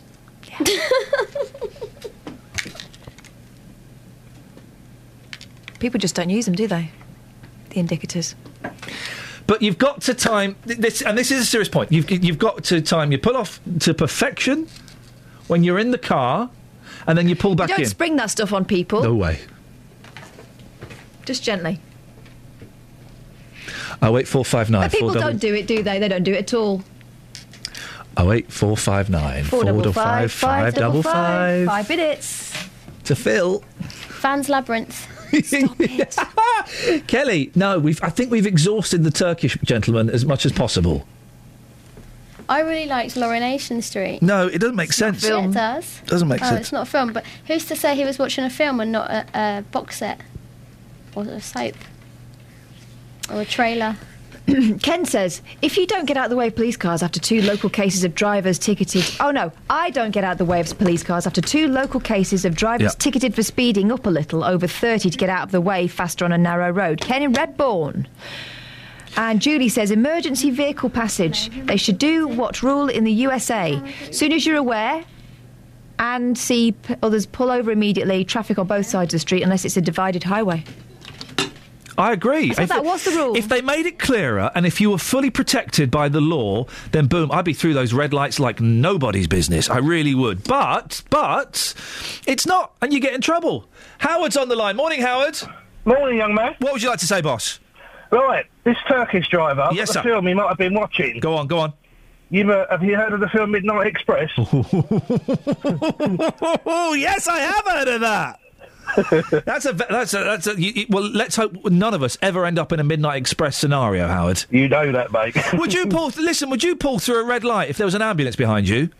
Yes, I would. Even if there was a chance you might get a ticket. Yes. Okay, fire engine. Yes. Police car. Uh, ah. Ah. Isn't that interesting? question. Isn't that interesting? Yeah. Why why the hesitation for the police? Um, I think mainly the police aren't really going to be life saving. If that makes any sense. It, it does make sense. Howard, I, I'm going to move on just 'cause we're running out of time and the phones have gone mental all of a sudden. I appreciate your input. Tony's in Luton. Morning, Tony. Okay, thank you. Bye. Bye. Hello. No, we start the conversation with hello. Hello? Yeah, uh, Tony? Yes? Uh, can I help you? Yeah, no, I was just uh, about the ticket. Yeah, I because I was fined for speeding up for an ambulance. Yeah. Oh, really? Yeah, I was uh, sent the photograph and all. The bottom of Crawley Green Road. You know where the road works are. I do know it very well, yes. And it's got behind me. I speeded up to get out of the way. There was nowhere to go, and I got a ninety pound. Well, I've got a. And did you get points as well? Uh, well, I done the uh, course. Oh, like, uh, okay. 90 pounds. So did you did you appeal it, Tony? Did you go back going, look, there was an ambulance coming? Yeah, I told them, and they said uh, uh, I sent a photograph, uh, the evidence, and the letter, and uh, they rejected it. Just I was uh, fined, or as I say, paid ninety pounds. And do you think that that might make you reluctant to do that in the future? Never, never do it again. Uh, just uh, go by the rules. That's what they're playing by, so I'll do the same. It's sad, isn't it? Because It is, yeah. you know, I, I always kind of feel a little bit of civic duty and respect when I'm pulling out of the way for an ambulance or a fire engine. But if you're going to get points or, or, or a fine, that doesn't seem fair. Uh, well, I had no choice. I was in the roadworks and there was nowhere to go. And I thought the best thing to do was to speed up to let down the through. But uh, they didn't see it that way. They just rejected it and it cost me. So I just hope the person that done it uh, rejected. I hope they're not in an ambulance the next time. Yeah, it, it, it sounds like a threat. I'm sure it's not. Thank you very much for that. Sorry, we, I meant to be talking about that since about half past six, Kath. Sorry. I heard that on the way in on Five Live. I thought, oh, that would be a good little talkie. Iain. Huh? We had a giggle, though, didn't we? Well, uh. Come on. We had a giggle. Kels, go, Kels. Yeah, I had a giggle. You had a giggle? Give us one more. Um, Trucks of the Future. Parts one, two, and three. And three. High five, Kels. Travel news for beds, cards, and bugs. BBC Three Counties Radio. On the speed sensors in Bedford, the Branston Way is heavy as you head towards the centre of town from the A421. A1M southbound still looking really slow between junction 8 for Hitchin and 6 for Welwyn. In Kings Langley, the A41 queuing from the Hemel Hempstead turnoff to the M25, and the M25 itself anti clockwise slow between junction 18 for Chorleywood and 16 for the M40. On public transport, Southern have delays of up to 20 minutes between Clapham Junction and Milton Keynes Central. I'm Alice Glossop, BBC Three Counties Radio. Alice, thank you very much. Tomorrow, well, imagine what your life would be like if you wore the same clothes as your colleagues and us. Well, it could happen. If you're wearing black shoes, blue jeans, a pink top, and a green coat. We'll see you tomorrow. Local and vocal across beds, Herts, and bucks. This is BBC Three Counties Radio. Thank you, Iain. Good morning. Welcome to the JVS show. I'm Jonathan Vernon Smith. Can hardly say my own name today. Never mind, it's Tuesday. And coming up on today's Big Phone In, I'm